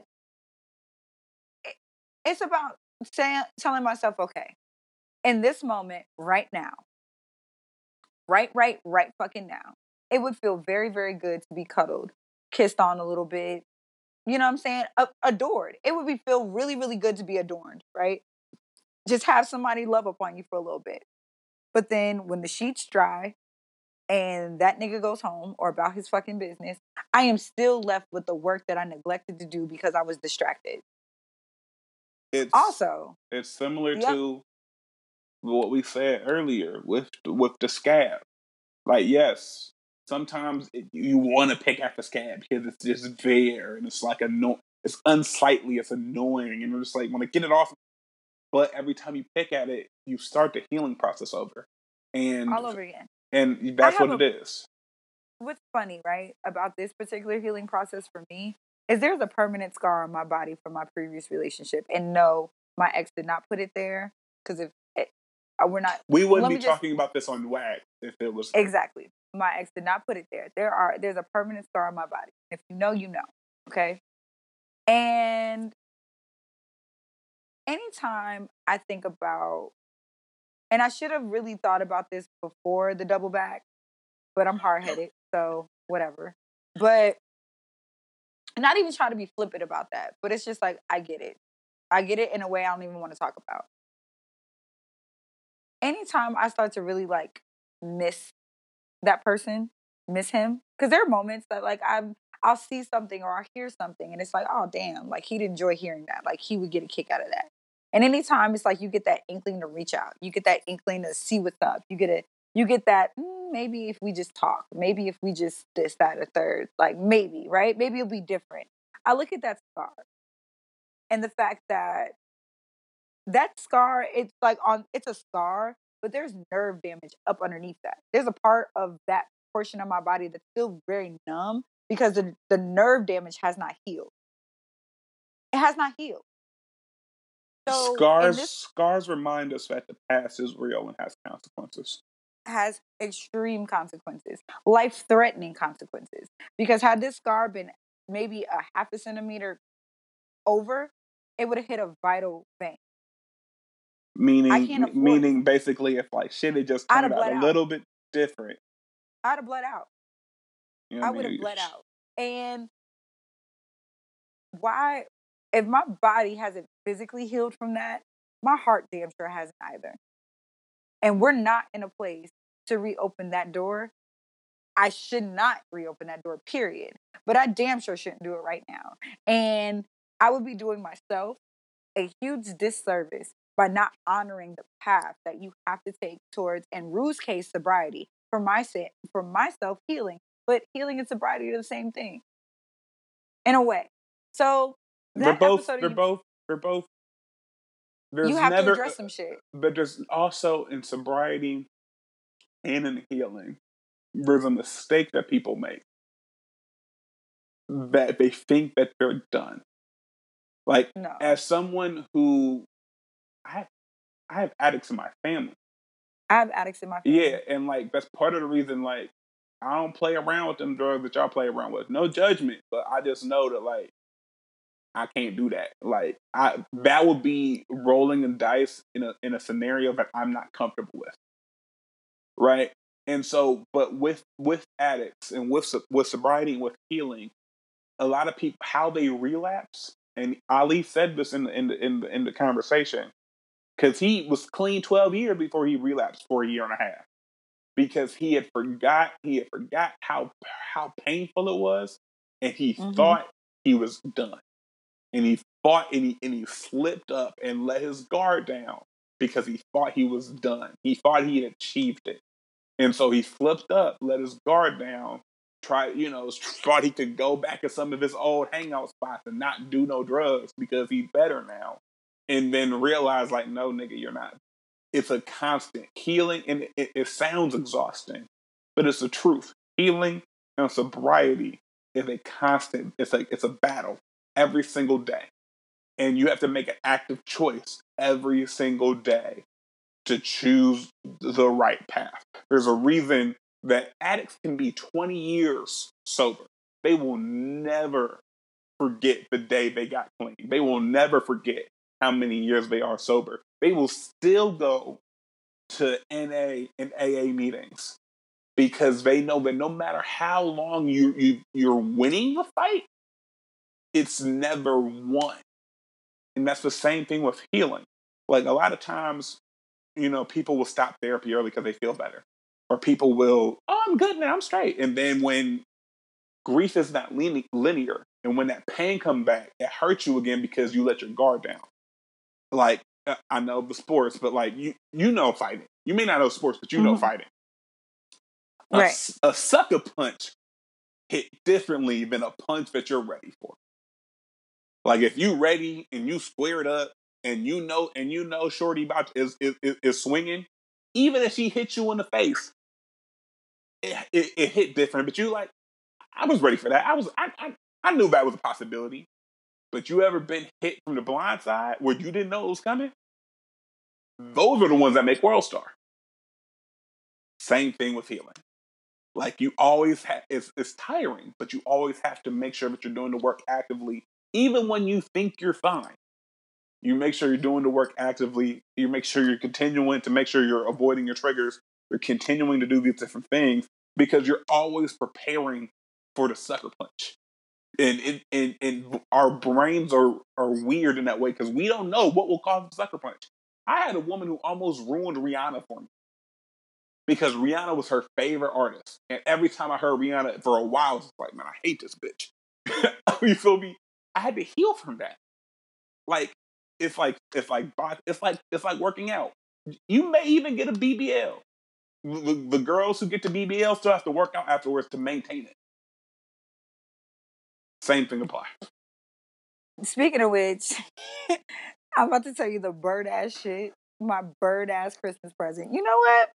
We're gonna end the Euphoria note there. Y'all should watch it. If you don't watch any other episodes of Euphoria, you gotta watch that one. I'm so sorry. You can you can it, you can watch. They they designed that in a way that you you can watch that and not really have a context, and it was still exactly. It'll still it would still resonate. Absolutely. I have a bird ass Christmas present and I'm excited. And you know what? I won't be able to get this Christmas present until next year. But so I am, I'm not dating. Let me put that out there. I told myself that I was, I told y'all and I made a promise. November 2021. Yes. I will be the next time that I actually like say, all right, well, I'll take somebody, I'll attempt to take somebody's son again serious. And that's even a maybe because shit, you never know. You honestly never know, right? But no, me and this guy that I've been actually, me and Shorty have been friends for years. Like, me and Shorty have been friends since kiddo was maybe six or seven years old. Like, we've been fr- literally just friends. Seen him through law school, seen him through, like, we, he's seen me through a lot. And if my son is 11, he's known me for quite some time. Known me for about five years. Okay. So seen him through school, seen him through life, seen just seen him, right? Um, he's from around. He's from the city. From the city. I'm gonna stop talking because there's a lot to. You, you're you're, you're making. You're making it very hot, and just continue. Right. Anyway, so Shorty said that when he passes the bar, we made a bet a year ago, actually, that when he passes the bar, that he would buy my body. Time out. Flag down on the play. Um, I have a question. I got an answer. And this is not, maybe not. This is, you may not answer, be able to answer this question, but okay, he passes the bar, right? Yep. Mm-hmm. That's his accomplishment, yep. right? Mm-hmm. How is the how is the bet that he does something good and you get your body? The, the math doesn't math. It maps perfectly to me. Of course it does. You're the one with a free body. But because you know what he said, we it, all right. Put it into context. Please add context. Put this into context. We were having a conversation. There was a lot of liquor involved, and we were completely shit talking. And I said, "Nigga, I don't." I told him straight up. I was just like, "If you do that shit, I, you got to buy my body." Period. Period. He said, "Alex, if I purchase this body for you, I am fucking you for life. You could be at your kid's soccer game and I'm gonna need you to come to the parking lot, bro. You could be in the middle of a board meeting and I'm gonna need you in your office. You could literally be on stage rocking your show for your podcast and I'm gonna need you in the sprint. I said, oh, that's it? Bet. Okay. All right. That's all I gotta do. That's it. I, I just, I, I don't. that nigga passed the bar. So on top of the congratulatory ass that he got from me, he's absolutely gonna buy this body. Absolutely. So yeah, Calvin, by summer, because I'm getting it next. So so is that is that that's December now? So December 2021. Okay. Every time you fuck up, we're just gonna push this year further and further off. No, no, no. This isn't fucked up. I did not fuck up. I did not fuck up. Did you and did you not give this man congratulatory ass? This is before all of this shit. He passed the bar earlier this year. So we're that's that's already been out the way.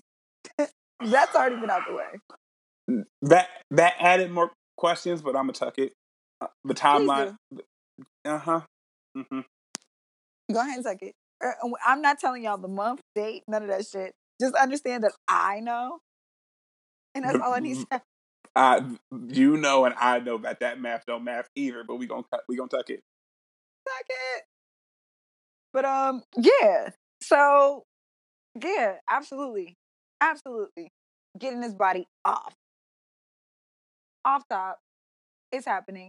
Cannot wait. And I'm not even gonna tell y'all what I'm. Well, honestly, I'm getting an abdominoplasty with flank, the side flanks, and a little bit of lipo, and then we're getting his ass lifted. So when y'all uh, when y'all see me summer 2022, just understand what happened.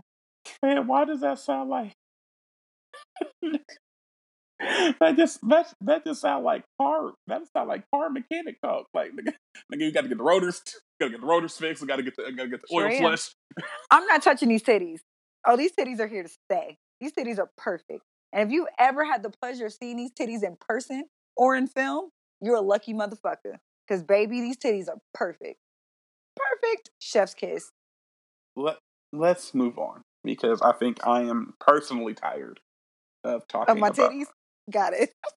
of talking about your your potential BBL amnoplasty remix, freaking freaking all that. So continue. Cool. So let's get to the, the final topic of this evening. Our 2020 takeaways. Now, Calvin, I listen, for y'all's sake, I told Calvin he has to keep it fucking positive because goddamn, Mr. Gloom and Doom. Shit. First and foremost, fuck you. Um, how about that? Gloom and doom, bad up your ass. Um, secondly, I told you I would try. I gave you. I told you I would try. I tr- I ain't promised full positivity because that's just I told you I would try. So here's my first takeaway. You ready, friend? Sure. Uh, my first takeaway is that 2020 showed that if you do not have adaptability, you will perish. Right. That's positive, right? That's you know, so okay. Yes. So think about how the how your life was in January and how your life is today. Think about all the changes that had to be made in in, in a relatively short amount of time. Think about we've we've we've turned emails and and board meetings to Zoom calls and conference calls. Whole apps have came about in the middle of this panorama. Whole social network have came about in the middle of this panhandle. Clubhouse was not a thing. And handle is funny as fuck, especially with the way you niggas scam. The way these scamming niggas set up, panhandle is funny as fuck, Calvin. Listen, You're a wild boy. Clubhouse was not a thing in January. Now it's become the thing by December. So all of think of all the different changes that has happened. HBO Max and Warner Media have just said fuck movies for the remainder of 2021 and fuck movie theaters. It was gonna re- gonna release all that shit on the same streaming platform the same day. Disney Plus tried to charge us 30 American dollars to watch a mid-ass Mulan remake. Like Netflix films have came about. Like think of all of they're already there, but like just the we we we didn't even get a Marvel movie this year. That's how wild this year has been. That Marvel decided we gonna I'm gonna hold off. So that's the first takeaway. You had to learn to adapt, or you were going to die. Here's the second takeaway. When when you put your mind to it, America can move at frightening speeds of ingenuity. So, we all have, I mean, the vaccine is is a little controversial, right? You know what I'm saying with the speed of it and everything like that. But think about this. But and this is a good and in some cases, a, you know, a, a cause of question. The fastest vaccine developed in the United States before COVID nineteen was the mumps vaccine, and it took four years to develop. Most vaccines take ten. Now, mind you, they got a little bit of a head start because COVID 19 is just a, a, a remix of the coronavirus. There were other coronaviruses in the air prior to this. We just happened to stumble upon the one that's on steroids. So they got to, but think about it took them less than a year to develop a 95, 96, 94% effective vaccine for something. That's unprecedented. and they did that Right. with with with unprecedented levels of cooperation for the first time ever. All scientists shared their notes open, like open source on the internet, so everyone could like get the latest update. So niggas weren't w- working redundantly. They they allowed trials to go on uh, consec- uh, concurrently instead of having to do one and then another and then another. The federal government usually is is, is a bureaucracy of red tape. They allowed the money to f- flow freely for this. Um, we found trillions of dollars to be able to bail out certain banks and airlines. So like when America and when the world really puts their mind to something, they can move at breakneck paces and breakneck efficiency. However, and this is part of where the pessimism comes in. I'm, trying. It makes you wonder. Okay, put it like this. So kiddo, right? Kiddo, say there's a class that kiddo's just getting B's in. No matter what he does, he Mhm. gets B's and C's. You and, and and you know you you're not a B's and C's type parent. Like we want A's, little nigga. Baby, I was Yeah. literally livid. So I told y'all the bullshit he did. so so he he he getting B's and C's, and then out of nowhere for like the final test, right, the final exam, this little nigga get an A. You're excited because okay, you got yourself an A. Shout out to you, little homie. But you're also like, where the fuck was this the rest of the semester? That's how I feel. Like, okay, cool, y'all, y'all. When it came down to to to it, y'all really banded together and got this shit out quick as fuck. How how come we haven't done anything about climate change or homelessness or or or or that type of thing? That's my second takeaway. And my third takeaway, and this is going to be completely negative. Um, you niggas, as a collective, as a culture, are the most self-serving and selfish individuals in ever in the history of the world. Ever. Literally, this is the first time we, as an as an American culture, and this is pure. This at this point, this is only a really an American and European problem. Again, we talked about this last week. We're having fucking raves and festivals in Australia and in Wuhan, China. We're having shit's sweet back over there. New Zealand hasn't had a case in months. Shit's sweet over here. Meanwhile, America, we've just lost over 300,000 people. Out of the seven or eight deadliest days in American history, we're talking 9 11, we're talking Katrina, we're talking Pearl Harbor. We have beat four of the last seven, four of the seven most deadliest days in America happened within the last week and a half, as far as deaths. Back to my point. So when this shit happened in March, we was like, okay, sacrifices got to be made. You know what I'm saying? We got to sh- shut shit down, shut down the league, shut down NBA. We talked about this on the podcast. Literally, the weekend shit went left and got shut down. We we saw money crip walk out of our pocket. Money that we Mhm. knew we was about to come in. We had the most crazy Baby, weekend what? planned for y'all.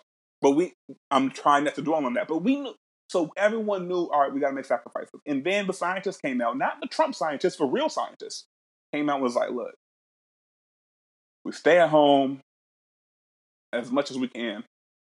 We wear our masks anytime we're outside in public, and whenever possible, we stay six feet away from each other, and we can and we can we can get this shit we can get shit, uh, this under order.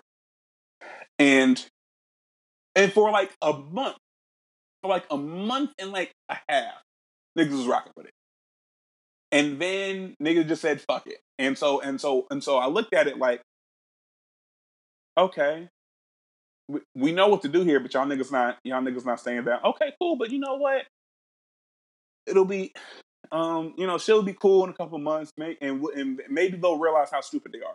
Cool. Outside opens back up in June. Way too early, but again, niggas need bread. I understand that. Like some of the decisions that have been made is because niggas need bread. Cool. And so, but we, but the, the, the, smart niggas know, like, I'm not going back outside. Outside doesn't seem safe. And you know what? Maybe they'll realize outside doesn't seem safe either. And then, then we'll get it done.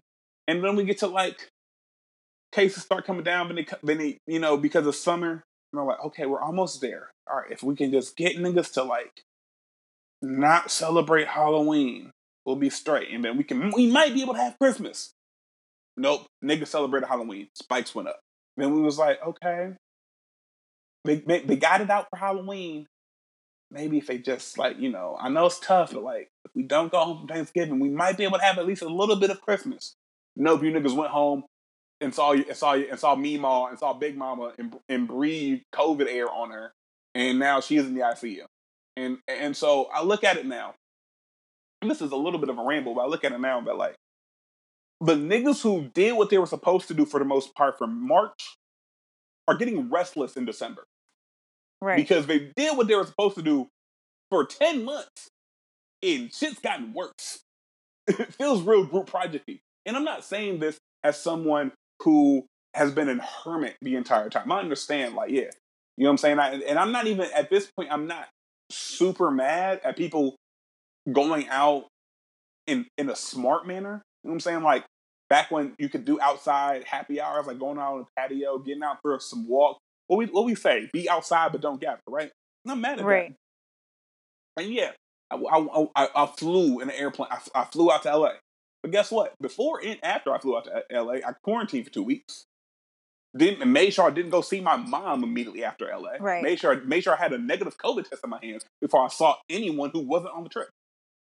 You niggas couldn't do that this decency. And so I say that to say the third takeaway, besides the fact that we are in, uh, in like when we put our mind to something, we can do the shit and we can adapt to almost any circumstance. Actually, even good or bad, we can adapt to anything. Is the fact that when the first time when shit requires sacrifice, not just for you, but for the person next to you, by and large, we failed. And not only failed, we failed spectacularly.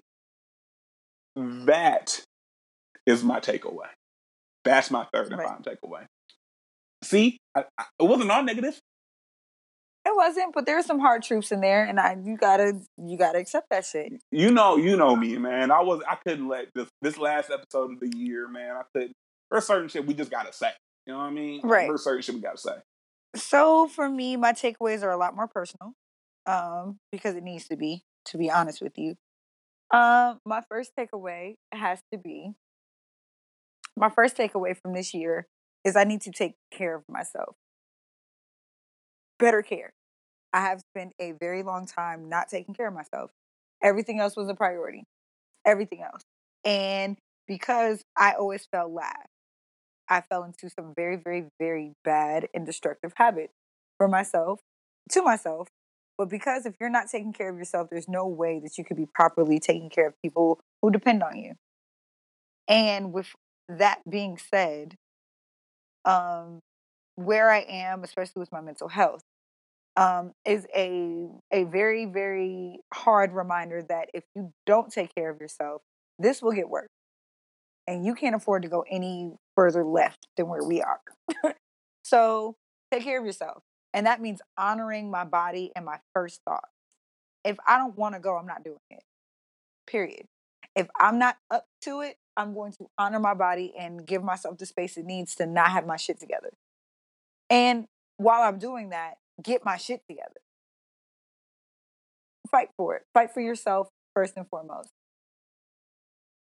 My second takeaway is this one, this is a hard truth. I'll be honest. But my second takeaway is that I have to stop making folks the exception when they're the reason the rule exists to begin with. And you can apply that to my relationships, you can apply that to some of my my romantic relationships especially but even my platonic relationships. There is a particular ex friendship of mine that i know over time you'll see it but i have no desires to speak to this young woman ever again i don't even wish you it's not even like a wish you well sort of thing i pray that you stay out of my way just stay I out of my that way. you get the day you deserve have the day you deserve. So that that that's that's that. That that is absolutely that. The last and final takeaway, and I think this is pretty much sums it all up. Keep that shit player, player. Keep it player. Keep it player. I have way too much to fucking lose, dog. to keep getting caught up in the rapture of whatever has my attention at the moment. Especially because we know that nothing keeps my attention for long. So the fact of the way that I have allowed myself to get caught up in so much bullshit that distracted me from my first two points is exactly why the third one is keep it player. Honor myself. Do what I need to do. Handle my business. Keep keep it focused. I don't want to look up and be 40 without shit. I want more. I want like, like like some of you niggas. Some of y'all are gonna wake up one day and be 35 and realize that you spent the last, the good, good, solid portion of your adult years not doing shit for Your yourself. You're your prime, so to speak. Your prime, so to speak, not doing a goddamn thing in order to make sure that you were actually setting yourself up for the win, the ultimate win. I told myself that at 45, no matter what I'm doing in life, I'm retiring. Kiddo will be 18. By the time I'm 37, my son will be 18. That means that I get him through college or some type of secondary education, something, some certificate, whatever, up underneath his belt. And that time he'll have some money put aside and he won't be in my house. You'll be off running the world. Whatever you're doing in life, he'll be set up. At 21, 22, you'll have enough up underneath you to not need me like that. You'll need your mom. Don't get me wrong. I won't not stop being your mom, but I will not be the sole source of your stability at 21. Hell nah. Nope. I failed as a parent if that's the case. So at 45, no, no. At 21, you'll be getting out of college or Oh, whatever post secondary Okay, so education you've so, decided. so so sole source of stability. And I know I interrupted your point, but I have a question because say say kiddo go to college, he come back, and he gotta scope, he gotta move back home to stack his bread up, so before he move Okay. out. Is that is that okay? That's fine. Okay, But you Mm, did, mm, but the Okay, I heavy just- lifting. I needed to. What I'm I- saying- yeah, I need a clarification. my point about the matter is this the heavy lifting as far as being the financial supporter for my child at 21 you will have i don't have to do that i'm not paying your fucking bill my parents did not pay mine at 21 and i'm not saying that i'm repeating the cycle but at 21 the kind of help that you need from me is not the fundamental it's the building blocks all right my son needs a couple dollars to help him invest into whatever project he's got going on i can do that but i'm not paying your fucking light bill my nigga and I just look at it right. So I look at like setting up our kids for the future, and I look at the just the and I hate I hate doing this because whiteness should not be the center of anything regarding black people. But I look at how some families like really this kid come home. Oh, okay, I put it like this. There are some women who I knew who went to Miami who literally, you know, got their like went to school to for the purpose of getting their MRS degree, right? Their their their, their goal was to find a man more than find a degree. But they'll go back home, and then they'll, they'll, the first time they're leaving home is to move in with their fiance or over. hell no And so, but those stories that we talk about, you ever see them stories where it's like, I make sixty thousand dollars a year and I paid off my student loans in two years, type shit. Those are the that's that those are those type of people, and so because they're able to get that level of support from their family to be able to use their money to whether it's pay down student debt, whether it's to pay down whatever credit, whatever. And so I look at it like for my future children, child, whenever I have a kid, who the fuck knows? I if I want to be able to give my kid the best life possible, even if it's yeah, you gotta, you know, even if it may look like nepotism. You know what I mean? Like, I don't want my kid to be too prideful to accept some shit just because he feels like he needs to earn it instead. Like, no, nigga, if they handed it to you, give it, take it. Nigga, fuck, fuck, fuck. Like, you don't get style points for for being hard headed. You don't get style points for doing it the hard way. No, nigga, no one gives a fuck. No, I- but what I'm saying what is this: there's a difference, a huge difference between supporting your kid in their dreams and their aspirations, and and making sure that be a bum. Yeah, Okay. because I know a lot of niggas that like their mamas are absolutely okay with their kids living with them till they 40. Fuck that. No. You're here because you're you have a plan and you are working your plan. And in order for your plan to be successful, you, can't need, pay rent. you can't pay rent. Cool. I can provide that. Uh, that I can do. That I can do while you're working your plan. And I have to see that plan in motion. You can't be somebody having fucking 26, having a retail job and no, and not figuring it the fuck out. No, what's the plan? That's when that, when my mom and dad noticed that I was getting complacent when it came to my goals, they kicked me out. That was the best thing they've ever done for me. The best thing. The best thing my parents ever did was say, okay, you're not, you don't get to be lazy and sit in my house. You get to be lazy in your house. So they kicked me out. Me and my, at this time, my one year old kicked me out. You, you, you got to get off your ass. And that's literally when I decided to enroll into school. And it was the biggest, it was the, and, and I've been, I moved home a couple times. I'm not to lie. But that was, but I came home with a plan because I knew that this ain't no more free Randy. Ain't no more free Randy. So that's the difference. But anyway, I digress. My point about the matter is I'm at the point where 2020 this this year showed me what needs to be done for me. And I think a lot of times I've been asking God, "Oh God, I'm having a revelation." I think a lot of times I ask God for answers. God, just show me the way. What are the answers? What's the step? What's the path? What what do I need to do in order to go from point A to point B with and, myself, and, right? And then you and then you hit him with the DW like this this sign will mean something, but I can't read. Calvin, shut up. but I think this time for me, it's this he God took a year. She took a year. She said, okay, you really want to know what it's going to take for you to become the bitch that you want to be? You really want to see what that woman can look like? And what's nuts is that future Alex has been visiting me in dreams. Like, I see her. I see her.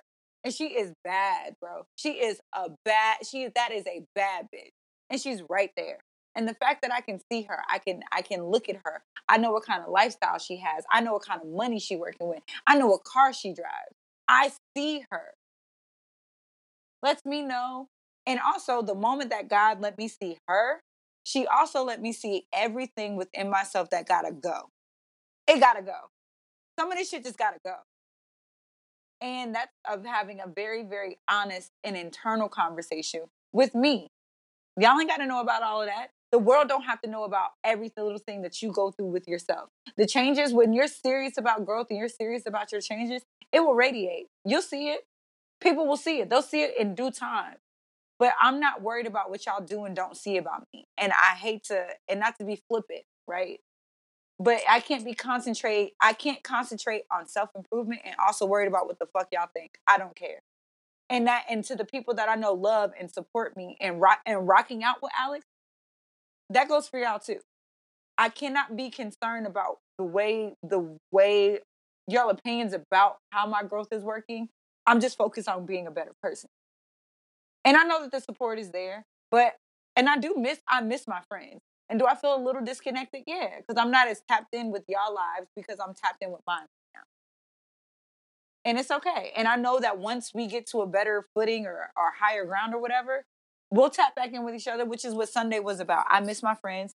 I wanted to see y'all. So we threw a dinner to celebrate you and your birthday and all that great shit happening. But at the same time, I got that. I seen faces. I got to kiss y'all, let y'all know how much I love and appreciate y'all. But we climbing right back into this little hole and, and we doing the work. And that's just where my head is at right now. Yeah. So yeah. Um one final takeaway because I guess this is more personal because I was mine was very mac like m- macro level. Mm, nah, this shit is about me this year. And next year is again, it's going to be about me. I can't be focused on what the world is doing. I, the world is the world, and I'll make decisions for my life to address accordingly. But the bitch that I, that's waiting on me, she she's impatient. She's impatient. So I got to get to that. I got to get to that by any means necessary. I'll end on this. I'll end on this. Um, there was times this year I felt like I didn't deserve to make it to next year. Yep. Because I was disappointed I was disappointed in myself because I felt Oh, I'm like- sorry. um, I was disappointed in myself because I felt like I needed to do more. I felt like I should have done more. I felt like I had to do more. Um, and I was isolated. You know what I'm saying? When you live alone in the middle uh, in the middle of the Panera Bread, you you you just are you have to sit right. You have to sit with your shit. And like you, there are things I thought I was over. There are things I thought I gotten past that I clearly didn't. Because like like kiddo clean his room. You come home, he just put out put all the shit under the bed and in the closet. It clean, don't it? But he ain't do shit. He just put it he just moved he just moved the mess. That's not sustainable. That's how I was moving. I wasn't moving sustainably. Um, because I was I was drowning myself in work, drowning myself in this podcast, drowning myself in my social responsibilities, engagements, and like I was just like I, I, I'm a I'm a I'm a work through it. then work stopped. Then so then kicking it stopped. Happy hour stopped. Surrounding yourself with love stopped. So you had to deal with your shit, Mhm. and and I ain't like it. I ain't I, I ain't like it. You know what I mean? So I think for 2021 for me, God willing, that the next time I talk to you niggas is in 2021. We can't take that for granted. Um, life, if any year has shown us how precious and how short life is, this year has. We've we've lost titans of our industry and Mm-hmm. 300,000 Americans due to a pandemic that really could have been avoided. Any year shows us how short and precious life is this year. It is arrogant of me to think that God to think that to think that God is just going to let me waste years of my life because I have so many of them left. It's arrogant. And who Can't- says you have so many of them left? That's my point. That's what I'm saying. Like it's arrogant for me to think that, oh, I got time. Because there's plenty of people this year, I'm, I'm sure, in January, in February, thought they had time to do whatever it is that they wanted to do or needed to do, but didn't get the chance to do that because their situation changed, their livelihood changed. They may not even be here anymore. So it's arrogant of me to think that I have so much time to waste because 2020 has shown me that I really don't. Yes, you got to move at your own pace, but the object, the key word there is move. You got to continue to put forward. And I didn't. I I I felt like I failed myself this year. I felt like I failed the people around me this year because I wasn't. I wasn't the person that I'm pretty sure you you guys signed up to be a friend of. Because I we I- was we was dealing I was dealing with my shit. And then I I kind of re, re, went back into my bubble because I knew I had to do some shadow work. And Right. 2021 is finding that balance for me of continuing to do the work but also not bleeding on people who didn't cut me that is the balance that I'm going to find moving forward You know what, Calvin? I love you for that. And just to let you know, your friends who like your friend friends, us, them niggas, we know. And you're not a bad friend. And I'm proud of you for knowing that like there's still shadow work. There's still shit that you as a man have to grow from. And bro, the moment that you've decided that you've arrived, the good Lord will show you have it. and that there's still more shit to do. But as somebody who's also currently doing some shadow work and also and also getting to the root of her own shit, I'm here to tell you that the moment that you re, re, that you've gotten to another a root, there's one right underneath it, and do not get discouraged by that. The thing about self improvement, there are no rewards. It's only more work. It's the moment that I feel like I've reached a new level or new it's it's the game it's the game that never ends it's like candy crush self improvement does not stop because you're tired, baby. Rest if you must, but becoming a better you is a lifelong journey. You have to stay committed to that. Even when I decide, and this is a part that I've struggled with, right? Even if I decide to get back into another relationship, right? And again, this is something we're not. I'm when I tell y'all we laugh about it and joke about it. I'm not taking anybody serious right now. oh they, At laugh all. and joke about it i'm dead to fuck serious Oh no, I'm not, baby. You even if you we exchange numbers and we text a couple times, I'm not dating any fucking body. I'm, you can say I talk. I, am a I'm not. ring. I'm a ring some niggas next, nigga. I told I told y'all November 2021, nigga. Not a, and not a moment earlier. Fuck niggas. No, I don't. so. I'm not. Don't even approach me. Don't hit my brothers up. Don't a who's Alex? What's up with her? There's nothing up with her. She don't need it, and I don't want it. As a matter of fact, when I went to go see my barber this weekend, he was like, "You know, all my clients when you come in here, every single last one of them has asked me about you." And I was like, "Shout out to you for keeping every single last one of them niggas out of my face because they would get their fucking feelings hurt, and you would lose me as a client. Do not do that. Don't put me on with none of these niggas. Don't, hey, my friend want to talk to you. No, I'm not doing none of that child ass shit. If a nigga wants to step to me, he has to step, bro. Don't tippy toe around here. And I'm gonna make it In- extremely difficult. In November 2021. Absolutely. And just please understand that if a nigga tries me right now, he's going to get chewed up, spit out too. I might even make him spend a couple dollars, but you're gonna absolutely get chewed up. I ain't got it. And Or- I'm telling you right now, out of my mouth, I ain't got it. Leave me alone. Or hear me out. We don't make that man spend no dollars, and we just ignore that nigga and continue on about our life. That too. I'm just like, wait a minute here. There's other options here. There's other options. Um, but one thing, and we'll wrap up on this one, and this is a real positive note. Um, for the 2020 season finale, we want to thank y'all. We want to thank the listeners. We want to thank the people who have tuned in each and every week on these 40 or so episodes to hear two semi-depressed individuals talk shit about Nah, what the baby. fuck, what the fuck is going on Depressed. in their lives. So, Go ahead and say depressed. um, we understand that we would not be a damn thing without you listeners. Not a damn, not a bit of a damn, not none of that. Um, so Not a we- half a damn. quarter damn, half damn, whole damn, none of that.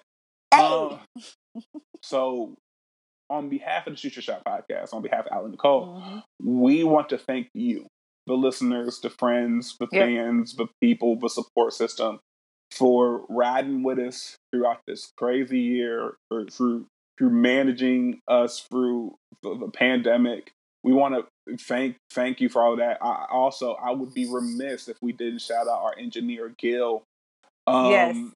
for putting up with these us for editing these episodes every single week. For the times I hit you at six o'clock in the morning, com- complaining about some shit, like for the for the for all of the work that you've done, for all the times you allow me to hit you randomly with a, a, a half cooked out idea about the podcast. Um, for for you transitioning how you admit because we had to transition how we recorded. Um, I want to thank I want to thank you. We want to thank all the guests that we had on this year. We want We thank have had some fire guests um, this year. we want to thank baby. We, want, we want to thank uh, Lauren Elise. We want to thank um, Auntie Bandis. We want to thank all of the people that we that we worked with to try to really. We want to thank Timeless Studios. We want to thank all of the people who have allowed us to somehow, some way, in the middle of the pandemic and, and on a podcast that we are not making a profit on to be able to record at this point, I think 40 or 41 episodes. And to to after that first couple weeks, we had to find our pivot. We we barely missed a week, and we hate missing weeks. We hate it. Like we hate it. Like, we hate it. hate it. Like we and, and this two weeks that we taken off because I'm not recording on my birthday. Um, I'm just and not. I need a fucking break. um, is is is to recharge so that when 2021 comes, which will still be in the middle of the panorama, by the way, but when 2021 comes, you get a refresh, a refocus, and a new and improved podcast. And We're we're still figuring out shit as we go, but you guys have you guys have rocked with me and rocked with this platform for three years now. Um, it was it it was three years um in, in about two days that we released our first episodes to sound to SoundCloud. I mean, we recorded Yeah. our first episode August fifteenth, twenty seventeen, and to think we're about to rock into twenty twenty one, one hundred and fifty episodes. I think this might be one hundred and fifty episodes Yep. deep. You know what I mean? That 200th episode, y'all. Me and Calvin gonna act cut up. I'm telling y'all, we gonna cut up. um, you know what I'm saying? So Um, this is my thank yous thank you. have to so sorry friend i don't mean to cut you off um my thank yous have to be for your the same the same sentiments apply for me my thank you goes out to everybody who has listened and given honest feedback. Me and calvin have gotten on this here platform and y'all have heard me cry. Yeah multiple times. You've heard me be frustrated. You've heard me be mad. You have heard me and Calvin yell at each other on this here podcast. And the one thing that you guys have come back week after week for, episode after episode for, is the understanding that me and Calvin love what we do here. We don't do this shit because it's popular. Everybody can set up two microphones and get to talking shit about bitches. You can. Anybody can do it. And honestly, I anybody who has ever came to me and said, "Hey, I, I want to start a podcast. Can you help me out?" I've always offered that support. Sure, I got you. But the longevity. I was told once that when you love something, sometimes it's not the passion that keeps you going, it's the discipline. Because there's some days where Calvin would be like, Alex, let's go. It's time. There's some times where we don't fucking feel like it. We're human. Creative burnout is a fucking thing. But it's honestly the fact that I get on this here show, this here platform, and I know that even if I'm fried, it's going to resonate. Even if I'm not having a good day, even if my mood is shit and I don't have a positive moment to give in my day, I I know that I can give it to y'all. I can find something. Find y- y'all motivate me to find something to be excited about because I want to share it and I want to give it. And I know that I give a lot to y'all. And y'all y'all accept me. Bro, y'all accept me. You could you could spend the next two hours listening and doing whatever the fuck you wanted to do, but you chose to tune in with us and care. And to be honest with you, that's sincere. That's love. And I, I'm just, it's some of the most humbling and most grateful shit in the world. I'll be honest, my first experience with imposter syndrome was at Orange Soda Fest. And the fact that uh, an entire, over a year later, we're still here and we're still doing it with more love and more support and more abundance is all the affirmation that I need to know that we are onto something here, Calvin. And as long as you rocking my nigga, I'm rolling. So thank you for having me. On that note, we've talked your asses, we talked your ears off long enough on this here platform in 2020. It's your boy C Diddy. It's your girl, Ali Nicole. Peace. Peace. Yo, I'm about to take a chance, yo.